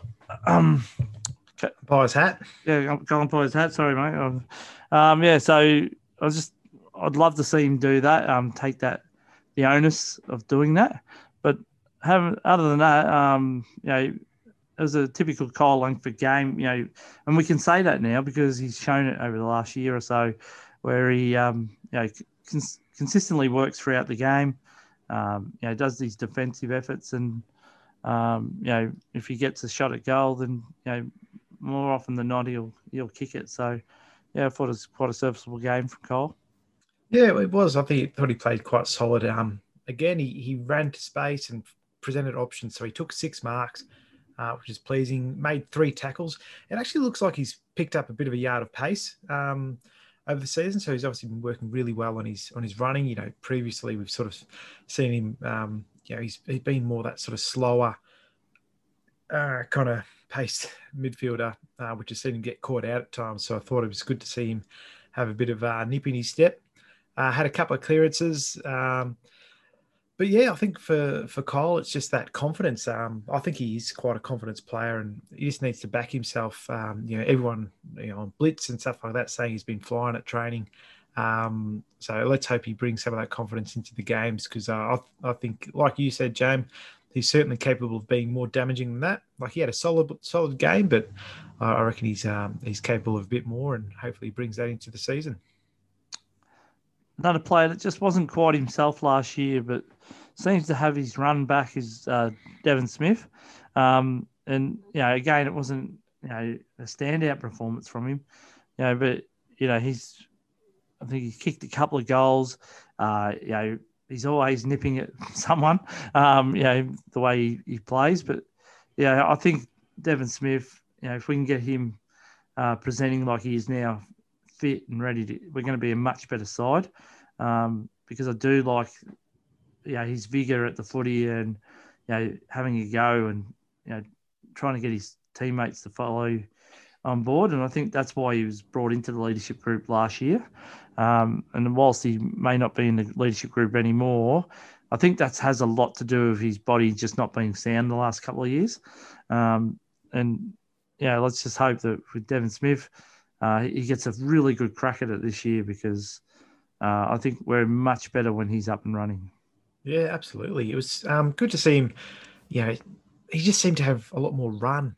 Uh, the same with the, the last preseason game against Carlton. Like he, um, he seemed to be up and about, a bit of a terrier again, sort of uh, making sure he'd uh, lay his body into into someone, you know, just after they kicked it, or just to make sure that they um, they know he's around and they're not going to uh, uh, sort of try and take the Mickey out of him. So he makes them accountable. Um, as you said, he kicked the two goals and had a goal assist as well, uh, which is great to see. Had a couple of clearances, um, took four marks, which shows he's covering the ground uh, pretty well and presenting options uh, continually, as well as four tackles. Now, like those tackle numbers, um, it, it's great to see because you know we saw in that 2018 year where we won the best and fairest, where yeah he was getting six, seven, eight tackles a game. Um, so it's great to see him back out there at his uh, ferocious best, and uh, hopefully he continues out into the season. So I thought he played, uh, yeah, quite a good game.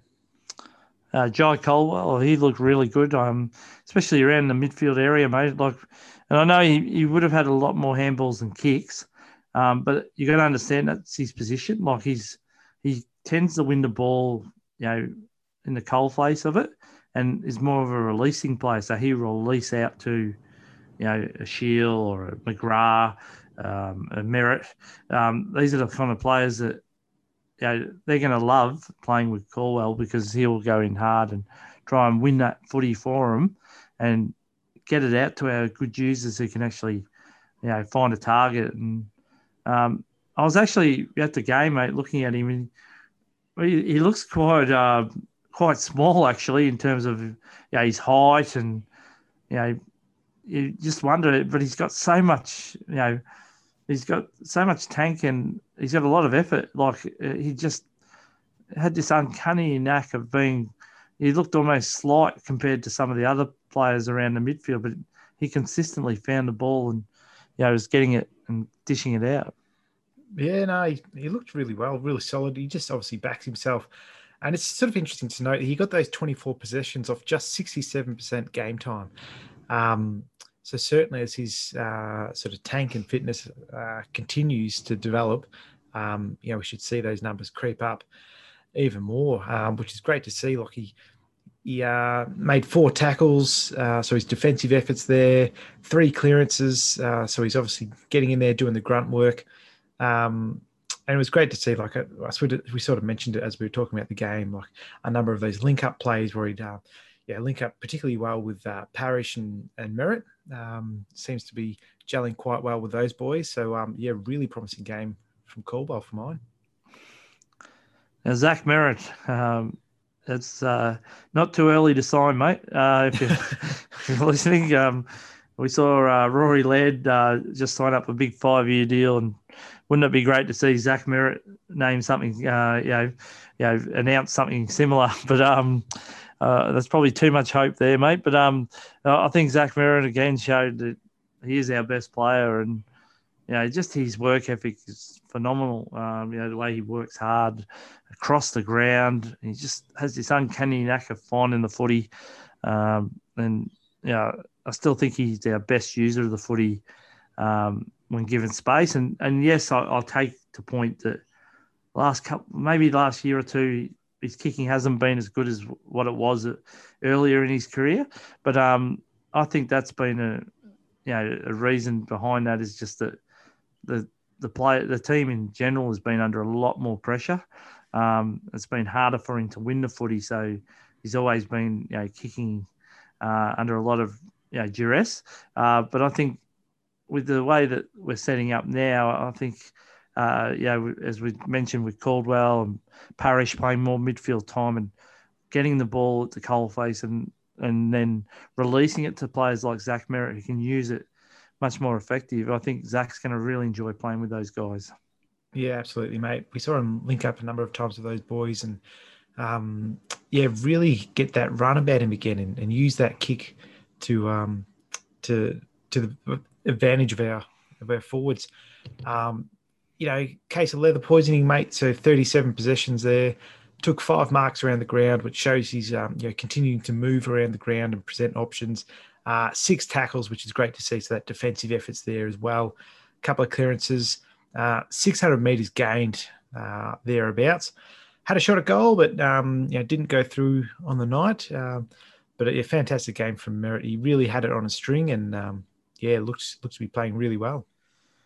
Yeah. Now, um, look, he's he's kind of been, uh, I guess, a, a, bit of a whipping boy, and and not by us, mate, but I, I think we have judged him, and um, yeah, as we should if we're doing a process like this. But Marty Gleeson again, um, look, he only had. Well, he only came in and on in the third. I think I remember seeing him come on, um, and look, he only had the four disposals, but um, just when he does get the ball, like there's a couple of times he just kicked it and just had no penetration. It went straight to Geelong or kicked it out of bounds, and that's the kind of thing that is earning the wrath of, you know, sometimes you know us as people who are judging the football.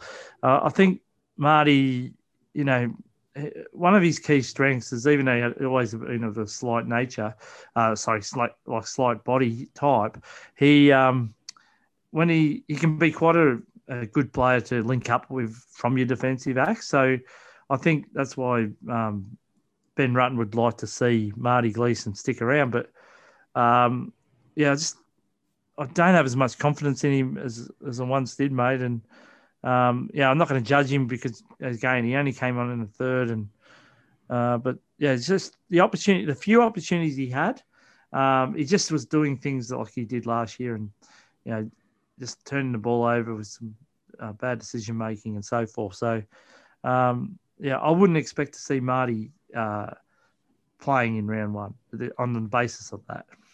Yeah, I mean, to me, it looks like a, a bloke who's uh, playing with a lack of confidence uh, for mine. Um, you know, I think his best years was when he um, showed that bit of that dare and um, that ability to read the play. I think he's still able to read it fairly well in the air. Um, I think that's his his big strength. Um, but what he's sort of lacking is that confidence to to break the lines and, and make that kick to to really break it open. Um, so I think he'll be one who will really uh, sort of benefit from uh, the VFL being around this season. As you say, like he, he played just under thirty percent of game time, um, so limited sort of base to to judge him off. Uh, but I agree with you. Uh, limited output uh, we got from him, and and certainly isn't making the most of his opportunities when out there. So, um, look, hopefully he goes back to the VFL, mate, and um, starts to string together a few decent games and gets that confidence back. Um, but uh, yeah, I guess that'll remain to be seen. Yeah, now Dylan Shiel, I thought he was actually quite good. Um, you know, uh, Dill, I would have loved to have seen him kick that goal where he again hit the post. So I've never known a bloke who's more likely to hit the post and kick a goal. and um, yeah, Dylan Shiel, he always seems to be able to find a poster, and um, he did that again on the night. But I was quite impressed again. I said earlier with his defensive acts. So you know, being at the game, um, I could see he was working hard to put defensive pressure on the Cats. Um, and then obviously when it was his turn, breaking forward and you know, he actually used the ball a couple of times very nicely. Like, yeah, hit up McDonald-Tipungwuti, and uh, Tipper squared it up to, I think it was Devon Smith at the time. These kind of plays where, you know, on the back of Dev finding a bit of space and, um, you know, uh, sorry, with Dylan Shiel breaking open and, you know, you know, his kicking can sometimes be suspect. And let's face it, the last year or so, or since he's joined the Bombers, you know, it's a bit heart and mouth stuff sometimes because his kicking can be a little bit unreliable. But um, yeah, I think he's he'll improve again. Like I said about Zach Merrett, um, getting the ball with a little bit more space. And I think as a t- as a club, we've been under a lot of pressure having the ball, and I think that's what's you know really highlighted our poor kicking at times. But um, yeah, I thought uh, Dill played pretty well on the night. Yeah, you did, mate. Um, and interestingly, he only played 55% of game time. Um, and in that time, racked up 20 possessions. Um, so, yeah, he made three tackles. So, as you said, that defensive side of his game is developing. Had five clearances, um, interestingly, um, which is good to see. Had a goal assist, uh, as well as the two uh, two behinds. So, um, look, his, his effort can't be questioned. Um, his his run looked really good.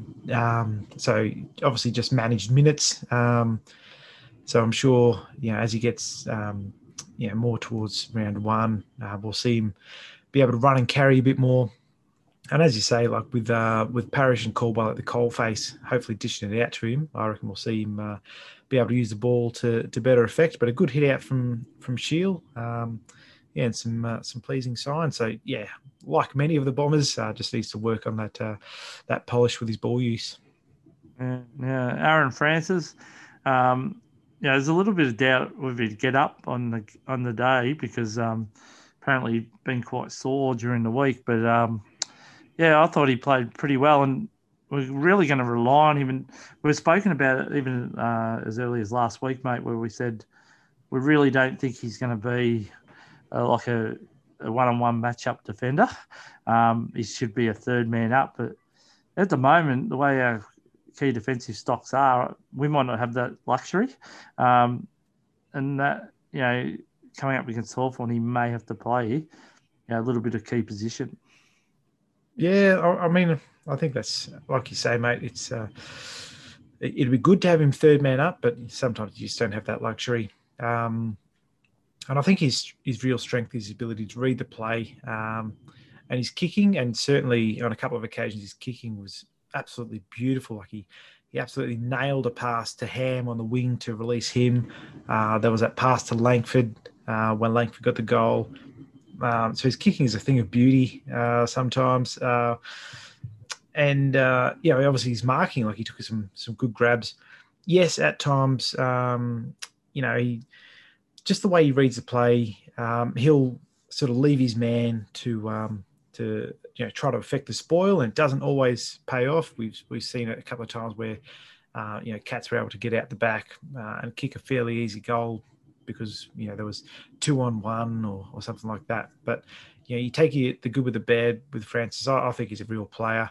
Um, you know, and if we can continue to sort of solidify our our back group there, um, know, he'll be a real, um, you know, advantage for us, you know, on the night. So had the 11 possessions, um, you know, took a few marks, um, yeah, had that goal assist, um, and, uh, you know, played 80% of game time. So it shows me like his, his fitness is, is going all right. Um, so I'd say a fairly solid game from him. Yeah, now we saw um, one of our new draftees in Nik Cox, and um, I thought Nik did pretty well as well. You know, he's uh, we we know he's 200 centimeters, but he's he's uh, very lean, mate. Uh, especially seeing him live. Um, but he he seemed to find a bit of the footy now. I know he didn't rack up a whole heap of the footy, but he, he had a couple of snaps at goal, and um, you know, he wasn't afraid to lay a tackle either. Uh, and he seems to have a bit of confidence in himself. So yeah, I think we've found a real player. I think, you know, obviously we're not going to see the best out of him for a little while, but uh, I certainly think he's uh, quite a player that is going to excite Bomber fans for the years to come. Yeah, absolutely, mate. Um, you know, he's, he's, he runs hard. He um, seems to get up, um, be able to link up in the play, um, continues to present. Uh, you know, even though he's very slight of frame, he, he will throw his body around. Um, so I, think uh, it's, it's really good signs um, from young Cox, and uh, you know, as he continues to develop as a player and um, know, starts to, uh, I suppose, get that game awareness and you know, take that little bit of extra time he needs to, you know, straighten up his kicking. Um, you know, he'll be able to ice some of those goals. Um, but I, I, thought really promising signs from the young bloke.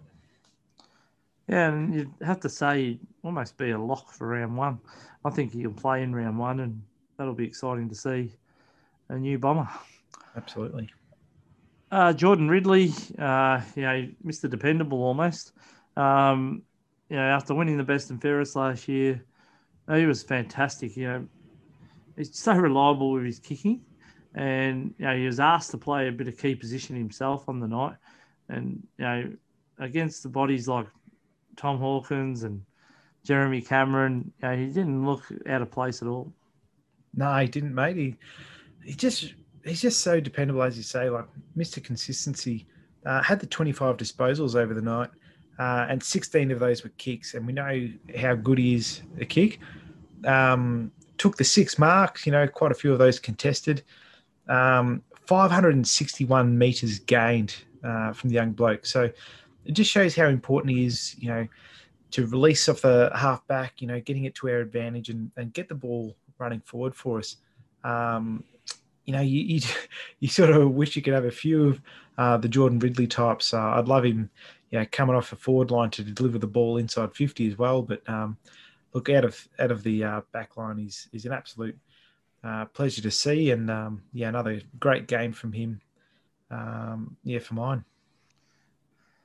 Yeah, I'm the same as you, mate. Agreeing with you that um, I didn't see Jayden Laverde making it down back, but I've got to say uh, he's he's again his effort was fantastic, and he really surprised me. He uh, he's quite he's so strong. Uh, there's a couple of times he bear hugged a, a Jeremy Cameron and brought him to ground, no problems at all. So um, maybe there is a you know a, a, third backman there, mate, who can play a bit of pl- play a bit of um, defensive back there. Like he doesn't have line breaking pace, we know that, but he's he's a strong type player, and if he can, you know, if injury can be you know kind to him this year, which hasn't always been the case, as we know. Um, maybe that might be best for his body to you know, have a season down back and you know, hopefully get some continuity into his game. Yeah, absolutely. And like just that he was able to continue to be involved in the game like the whole game through. Like we saw when he was playing forward, um, you know, he might have a couple of good five ten minute spurts here and there, and then he'd be very quiet. Um, but you know, in this game in defence, he sort of had to be involved uh, the whole game through, and ended up with a 15 disposals. Uh, 12 of those were kicks, uh, mind you. And like he, like I certainly don't remember any massive clangers, so he seemed to be using those to, to good effect. Uh, took the seven marks, which was really pleasing to see. Like he used his ability to read the play uh, and present an option to uh, to you know, keep the booty, uh, the footy rather, uh, on our terms. Um, laid the four tackles, which again really pleasing to see from Jayden. Like we know he can be a real physical player, um, so it's good to see him being able to use those traits. Uh, but the thing for me is like 459 meters gained coming out of your back line um, is absolutely fantastic. And, yeah, well done to the coaching staff and Jayden Laverde to um, to work hard on you know developing his uh, ability to play in that position. Uh, look, I'm sure it won't all be a uh, you know a straight trajectory uh, to be you know zero to 100 uh, all of a sudden, but you know they're really promising signs to to go look. Maybe Jayden Laverde does have a career um, in the AFL, and oh, I really hope he makes the most of it. And as you say, let's hope he has a um, a free run with injury. And uh, one of the other new draftees, Archie Perkins, got a run in the last quarter, and look, he only had the one disposal, mate, and it was a kick that went from the halfback line, you know, pretty much to a, a Geelong player. But um, I've got to say, like, I'm not judging him harshly at all. I, he was actually the player that I was most excited to draft. Um, you know, when I was uh, you know looking back at some of their 2019 form, um, yeah, I was really excited about Archie Perkins, and I still think that he he's going to be quite a good player, and uh, he may be behind Nik Cox at the moment, um, but know his body almost seems a little bit more ready than Nik Cox, but um, yeah, I just think that again he probably needs to play some VFL footy first. Um, and the the problem is, mate, the VFL doesn't start to the 16th of April, I think it is, and uh, the season starts, you know, I think around the 20th of March. So it's a long time, you know, not getting any footy into these young blokes if you don't take a chance on them. So um, I'll be interested to see how it plays out, but I don't suspect he'll play in round one, um, you know, considering he had very limited time on the ground uh, on Saturday. Yeah, I'd agree with that, James. Uh, particularly, you know, I can only tell from watching on the um, on the TV, but he just seemed to be um, a bit lost at sea sometimes in terms of positioning and, and that kind of thing. Uh, like his effort can't be faulted. Um, you know, in the what twenty percent of game time he had, laid a couple of tackles, um, had that that kick, but otherwise was um, yeah, it didn't didn't uh, really give us a lot. But that to me just you know, shows a bloke who hasn't played footy in quite a long time. Like we know he had this sort of um, issues, like a lot of players last year. There was just no footy for him to play, um, and we can't hold that against him. Uh, but certainly, I think his endeavours there um, so I've, I've got no worries about Archie Perkins, and I think uh, you know if we if we have to wait a little while to see him uh, develop in the VFL, um, that's sort of totally fine to me because we need to take the long term view of these blokes, and uh, yeah, I'll, I'll, certainly back Archie Perkins to um, uh, to develop over the course of the season, and uh, I'm going to back him in to, to play at least a couple of games uh, later on in the season. Yeah, now James Stewart, he looked great down back, um, playing against some big bodies. Again, we talk about Hawkins and Jenkins and, um, you know, even uh, when he went down there. Um, but I think Stewart looked very comfortable down back. And um, we saw this trial last year too, mate, um, especially in the second half of the season. And he didn't look out of place down there. And uh, yeah, I think he's going to be – yeah, he could make a really good fist of being a key defender. Yeah, absolutely, mate. I, I thought he played really well. Um, you know, he's got a strong body which he uses, um, and his agility at ground level is really surprising for a um, you know, big lump of a lad. Um, you know, only got the eight disposals on the night, um, but you know, took a few marks and uh, affected plenty of spoils, um, and certainly uh, made sure you know Hawkins um, didn't have an easy night, um, so I thought he uh, acquitted himself really well down there. Yeah, definitely. And um, one of our new players, Nick Hind, mate, he he looked fantastic as well from the half back line. Um, you know, using that pace, and you know, he's quite a sure kick. You know, from what I could see, like, um, and again, fitted our link up play. So yeah, I was really impressed with um, Nick Hind, and I just hope that yeah that shoulder injury is not too bad, and he can make his way to round one uh, with no problems because yeah, there's quite a player there, I think. Yeah, absolutely, mate. Like the 20 disposals, 14 of those kicks, and um, we just saw how assured he is with his kicking, and it looks to be um, like it looked to me like our players were confident in leading towards him, um, sort of knowing he's a, he's a good kick and and they'd uh, that he'd kick it to their advantage. Um, had the four marks, uh, which is good. Laid a couple of tackles. Um, had a ping at goal and, and missed, but um, it would have been good to see him uh, get one. I think for his efforts on the night, he definitely deserved it. Um, but 407 meters gained, and look, um, he only played 60% of game time. So uh, I thought it was a, a, really good game from Nick Hind. And um, to be honest with you, mate, when we brought him over from St Kilda, even though I, I still had a uh, soft spot for him uh, from his days in the Essendon VFL, I did question, you know, is he going to be able to make it for us um, in our sort of AFL side of half back? But um, geez, he's he's put everything out there. He's done everything right, uh, and he does look a real player. And um, I'm really looking forward to seeing, you know, what he can actually develop into. And a skipper played. Um, and I what think, about Peter Wright first, mate? Oh, mate, how did I forget him? Gee, I was jumping ahead, wasn't I? Um, yeah, Peter Wright. Um, as I said to you earlier, mate, I don't think he's going to kick five or six goals in a game, but he provided a contest. Uh, you know, he ended up with. Well, he probably should have kicked two or three goals on the night. Um, he kicked that nice goal um, on the on the angle there from about forty five out. Um, so I think he had his opportunities, and uh, I, su- I, suspect he'll kick those, especially those ones that were you know, pretty much in, you know, straight in front. I think uh, as he gets uh, you know, a bit more comfortable playing footy again in at AFL level, um, he's going to start kicking those goals, mate. And um, he seemed to his teammates seemed to really like him being there. You know, he was bringing the ball to ground, um, did a couple of blocks, and uh, yeah, I think he's you know, he's been he's going to be quite a good find as long as we don't expect the big bags of goals yeah, and I think that's exactly it, mate. Like it's expectation management, really. Like, um, to me, um, he's shown brilliant attitude since he's been at the club, um, and certainly uh, even on the ground. While his performances haven't been spectacular, they have been solid. Um, you know, we've seen four quarter efforts from him, uh, which I think really is all you can expect. Um, look, in this game, 12 disposals, um, took six big grabs, um, which is excellent. Uh, laid a couple of tackles too, which is excellent for a big man. And we saw him go into the ruck a number of times, and he actually had uh, 11 hitouts, which I thought was um, really promising to see that, you know, he's not only uh, willing but able to play in that ruck role uh, when we need him to, which we will throughout the season.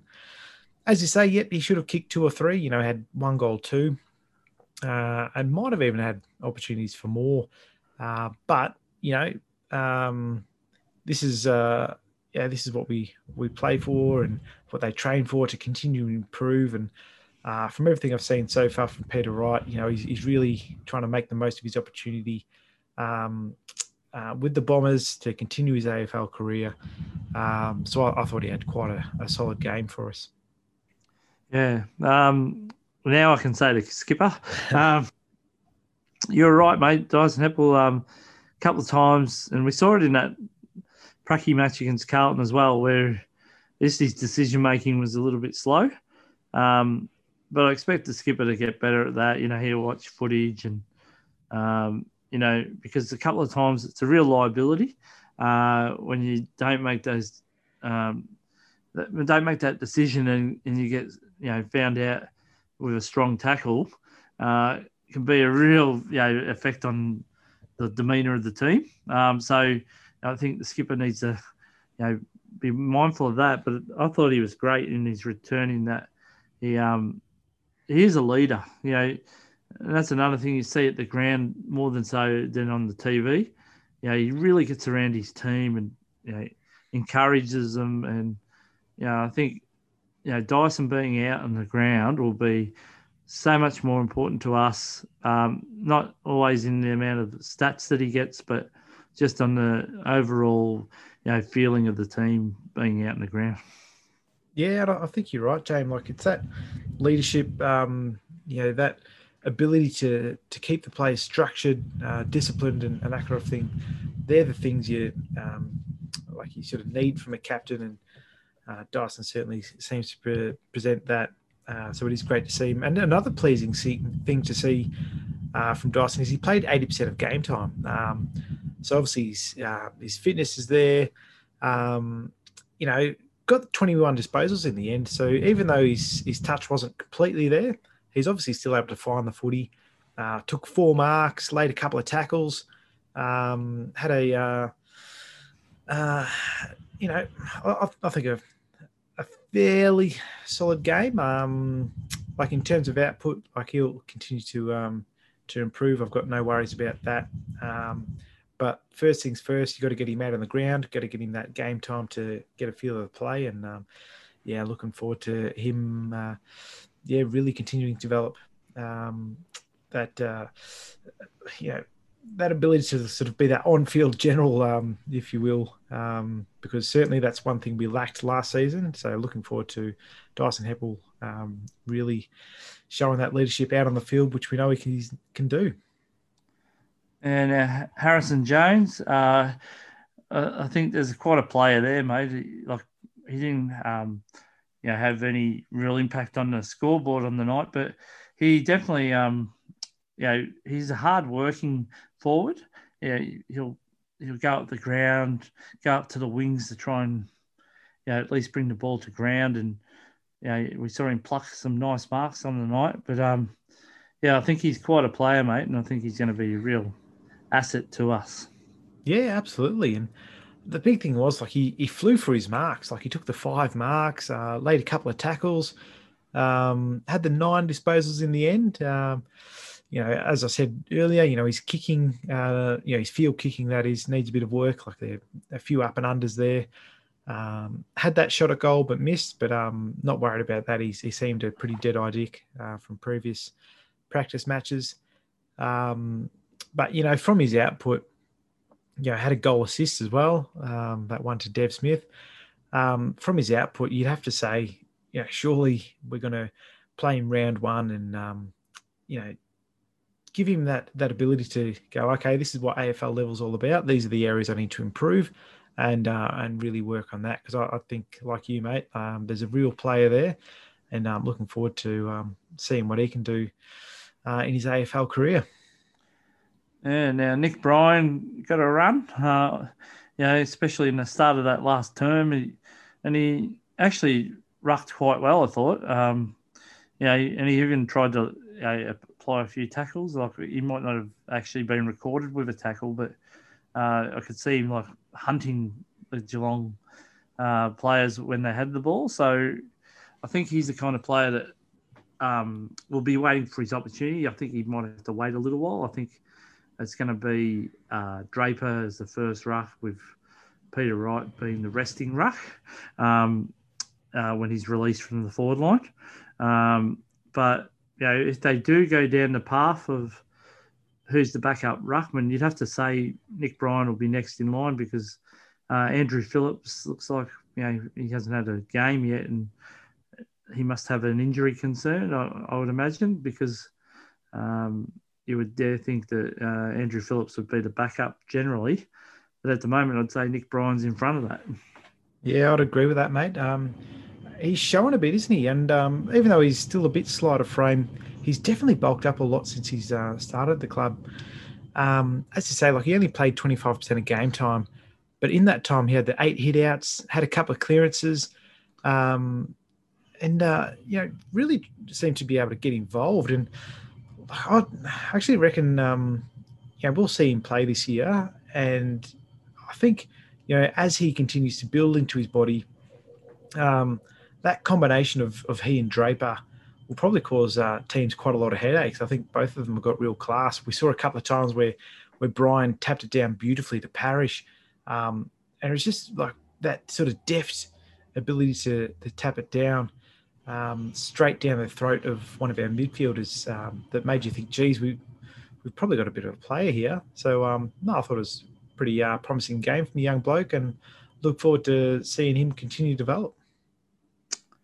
Now, Cale Hooker uh, kicked four on the night and looked pretty confident down forward. Um, he, he, you know, missed a couple of shots as well. So to have you know six opportunities at goal, and uh, I guess his strength really stood out to me. Um, you know, we know he's never going to win a hundred meter race, but um, you know, with with Cale, he, you know, he's he is such a strong player, and um, you know, if we can use him effectively, he can be a very good forward, as we know. And uh, my mind casts back the last time we played Hawthorn mate, in round one.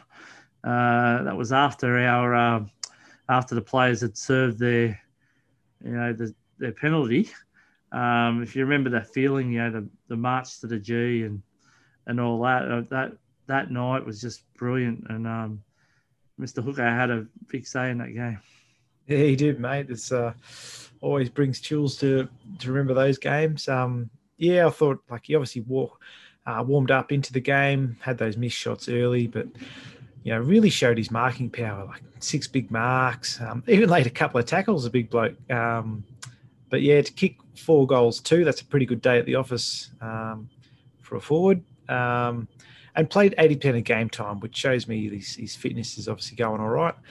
Um, so yeah, a good game from Cale Hooker, and um, yeah, hopefully he continue continue that form going into the season because we'll certainly need plenty of uh, plenty of opportunities to to kick goals, which I, I think we will find hard to uh, get big scores. But I think you know if Cale Hooker can continue to present and and kick a few himself, um, that'll certainly help us uh, on that side.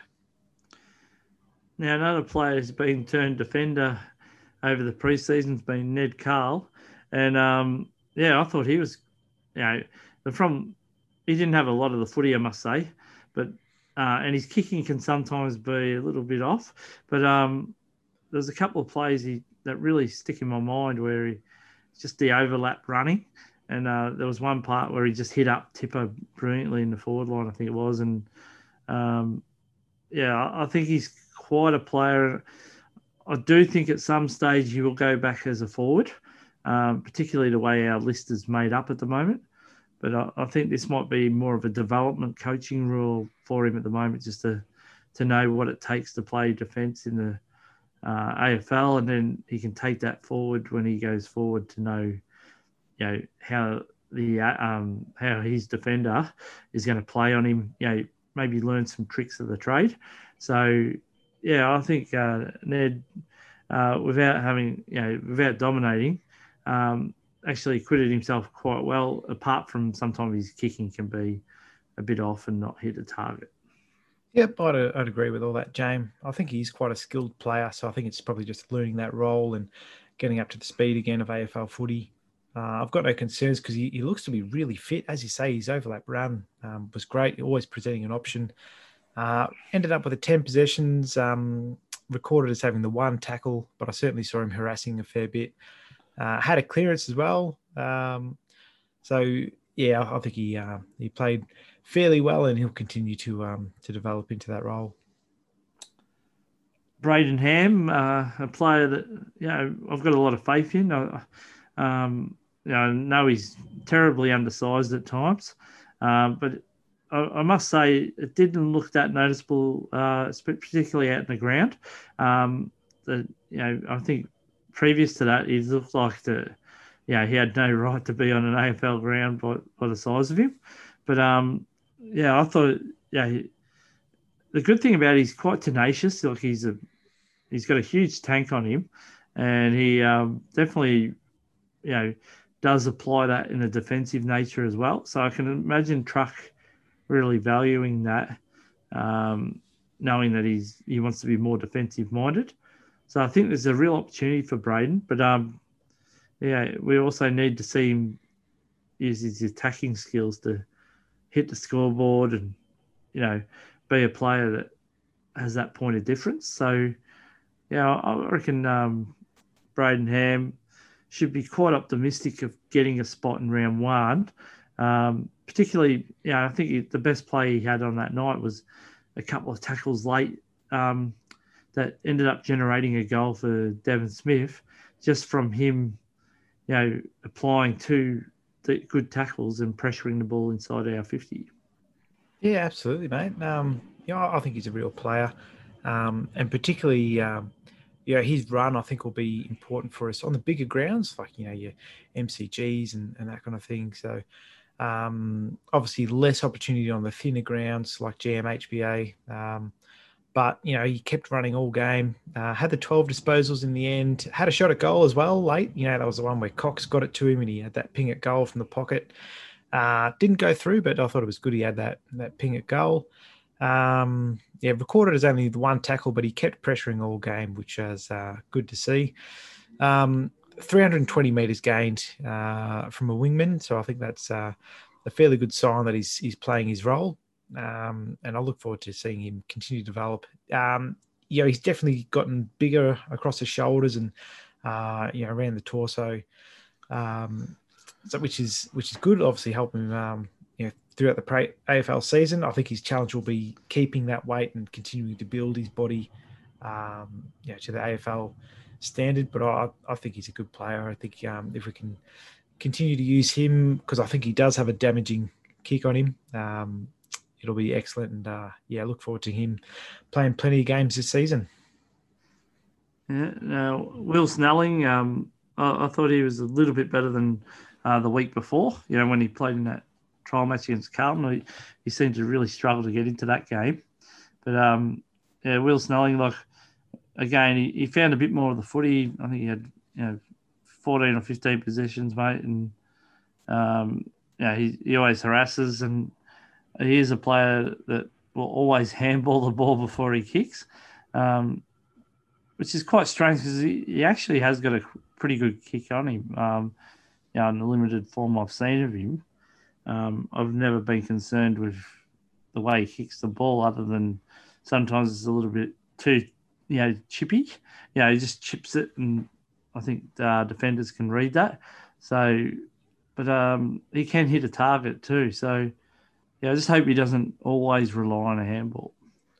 Yeah, you're right, mate. Like, um, yeah, when he started with the Bombers, you know that that 2019 um, season, like he kicked a few goals, even in that that qualifying final against West Coast. Like he, he kicked a couple. He was basically one of the only ones that um, you know you, you thought you felt assured when he had the footy in his hand. So it is funny he's uh, sort of gone back into his shell and handballing a lot more. Like out of his 14 disposals, only had the three kicks.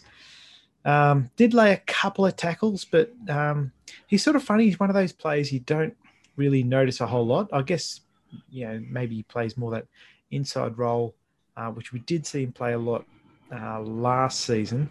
Uh, but certainly, I think he's got a lot more value to us uh, delivering the ball inside 50. I think he's, um, as you say, he's a good user of the footy, and he needs to work more towards his strengths because, yeah, games like this, you know, personally, I, I didn't see the value add he gave us. Um, you know, I think other players could play a similar role. Um, so I think you know his point of difference needs to be that assured kicking. There was a, a part of the game where he was inside 50 and should have had a ping. I, like I, I would have felt confident with him having a shot at goal, but he, he, decided to pass, and I think the ball got chopped off by the Cats defenders, and and out they ran with it. Um, so yeah, I'm, I'm, I'm sure he'll continue to work on that. Um, so I, honestly, I, I, think it was a fairly average game um, from Snelling for mine, um, but you know, it is the preseason. Yeah, uh, Anthony McDonald-Tipungwuti, playing footy. Um, he um, did quite well without kicking a goal. Um, yeah, I think in general in, in field play, yeah, his tackling efforts were fantastic. I, you know, I saw him get a number of tackles and just the way he lines up the opposition is fantastic to watch. Um, know, obviously we'd like to see him get on the scoreboard a bit more, but um, you know, considering it was our first real proper game uh, in a in a AAMI series, uh, yeah, I was quite content with his work rate and um, would have loved to see him kick a goal or two, but uh, that will come, I'm sure. Yeah, absolutely. I mean, uh, so missed that goal, uh, but had the two goal assists, uh, laid the six tackles. Um, but yeah, I certainly saw him um, yeah, throw his body around, you know, bumping blokes um, left, right, and centre, and really made um, some of the cats earn it um, if they wanted the footy. Uh, and potentially uh, few of them heard steps and decided to maybe not take possession at that time. Um, in the end, had the 11 disposals. Um, and he is one of those players that you do feel assured when he's got the footy. Um, you know, I sort of wish more of the Bombers players – had those um, capabilities to uh, to enter inside forward 50 with the same assurance as, as we see with Tipper. Um, I, I, think a fairly solid game uh, from Anthony McDonald, Tip and um, yeah, I'm, really hopeful that he'll uh, continue um, that sort of four quarter effort uh, every game um, because he certainly looks a lot leaner. Um, you know, he, he seemed to glide across the ground a bit a bit easier. Um, so I, think a fairly solid game from him. Yeah, and finally, uh, Alec Waterman uh, didn't come on until I think it was it like in the last quarter, mate. And yep, um, just couldn't quite um, get a chance to have a, a, hit the scoreboard like he did the week before. Um, and just had a couple of possessions, I, I think, and um, yeah, I probably thought before that um, he might have been in the frame for a round one spot, but considering he only played in the last quarter, and list or the list will have to be cut even more, uh, maybe that's an indication that um, he's not in Ben Rutten's first round uh, plans. Yeah, it was a, it was a bit funny. I mean, he kicks four. Um, I'm not sure what else you can expect from the bloke, but um, uh, yeah, I think it's very difficult for those players that came on in the last quarter um, to sort of get that that run into the game. Um, so he obviously found it difficult to uh, to get involved. Uh, did lay a tackle though, which is good. So um, you know, if he's not getting the ball himself, it's good to see that he's got that defensive aspect to his game. Uh, but yeah, apart from that, it's not really much we can comment on from the limited exposure he had. Uh, that's right. Well, mate, um, is that the last of them? Did we That's get them the last of them, yeah, because Alec Waterman came on wearing the number 45 instead of uh, 42 that he wore against the Blues. So, um, yeah, I wonder if that's that's finalised his number or not. Yeah, and I guess you know the other question is, I, I love the, the his- I love the uh, knowing what players wear what number.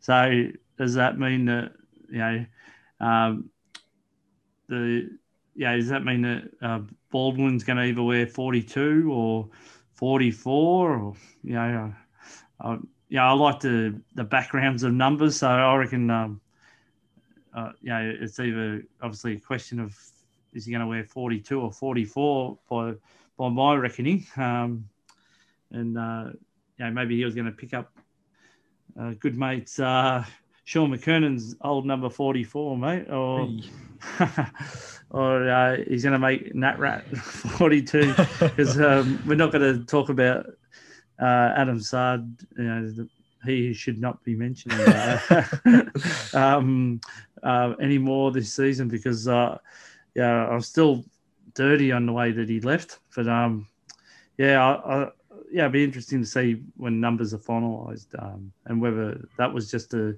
a one-off for Waterman. But um, it looks like, yeah, he's obviously chosen the 45 by the, just by the basis that he wore that on the night. Yeah, but yeah, that's it though, mate. Yeah. All right. Well, uh, I think uh, there's not much more to add. I think, um, you know, obviously the Bombers don't play next week, but I was thinking of having a little bit of a preview show, mate, for um, maybe we can do a prediction for our round one side before it's named. And, um, you know, we can do that maybe next weekend, um, just as a filler before the season starts. Beautiful. Sounds good. All right. Well, um, thanks for listening, everyone. Um, I guess uh, yeah, I, I hope you all were happy with the with the efforts of the Bombers on on Saturday night. I, I think there was a lot to like. And um, until next week, um, go Bombers. Go Dons.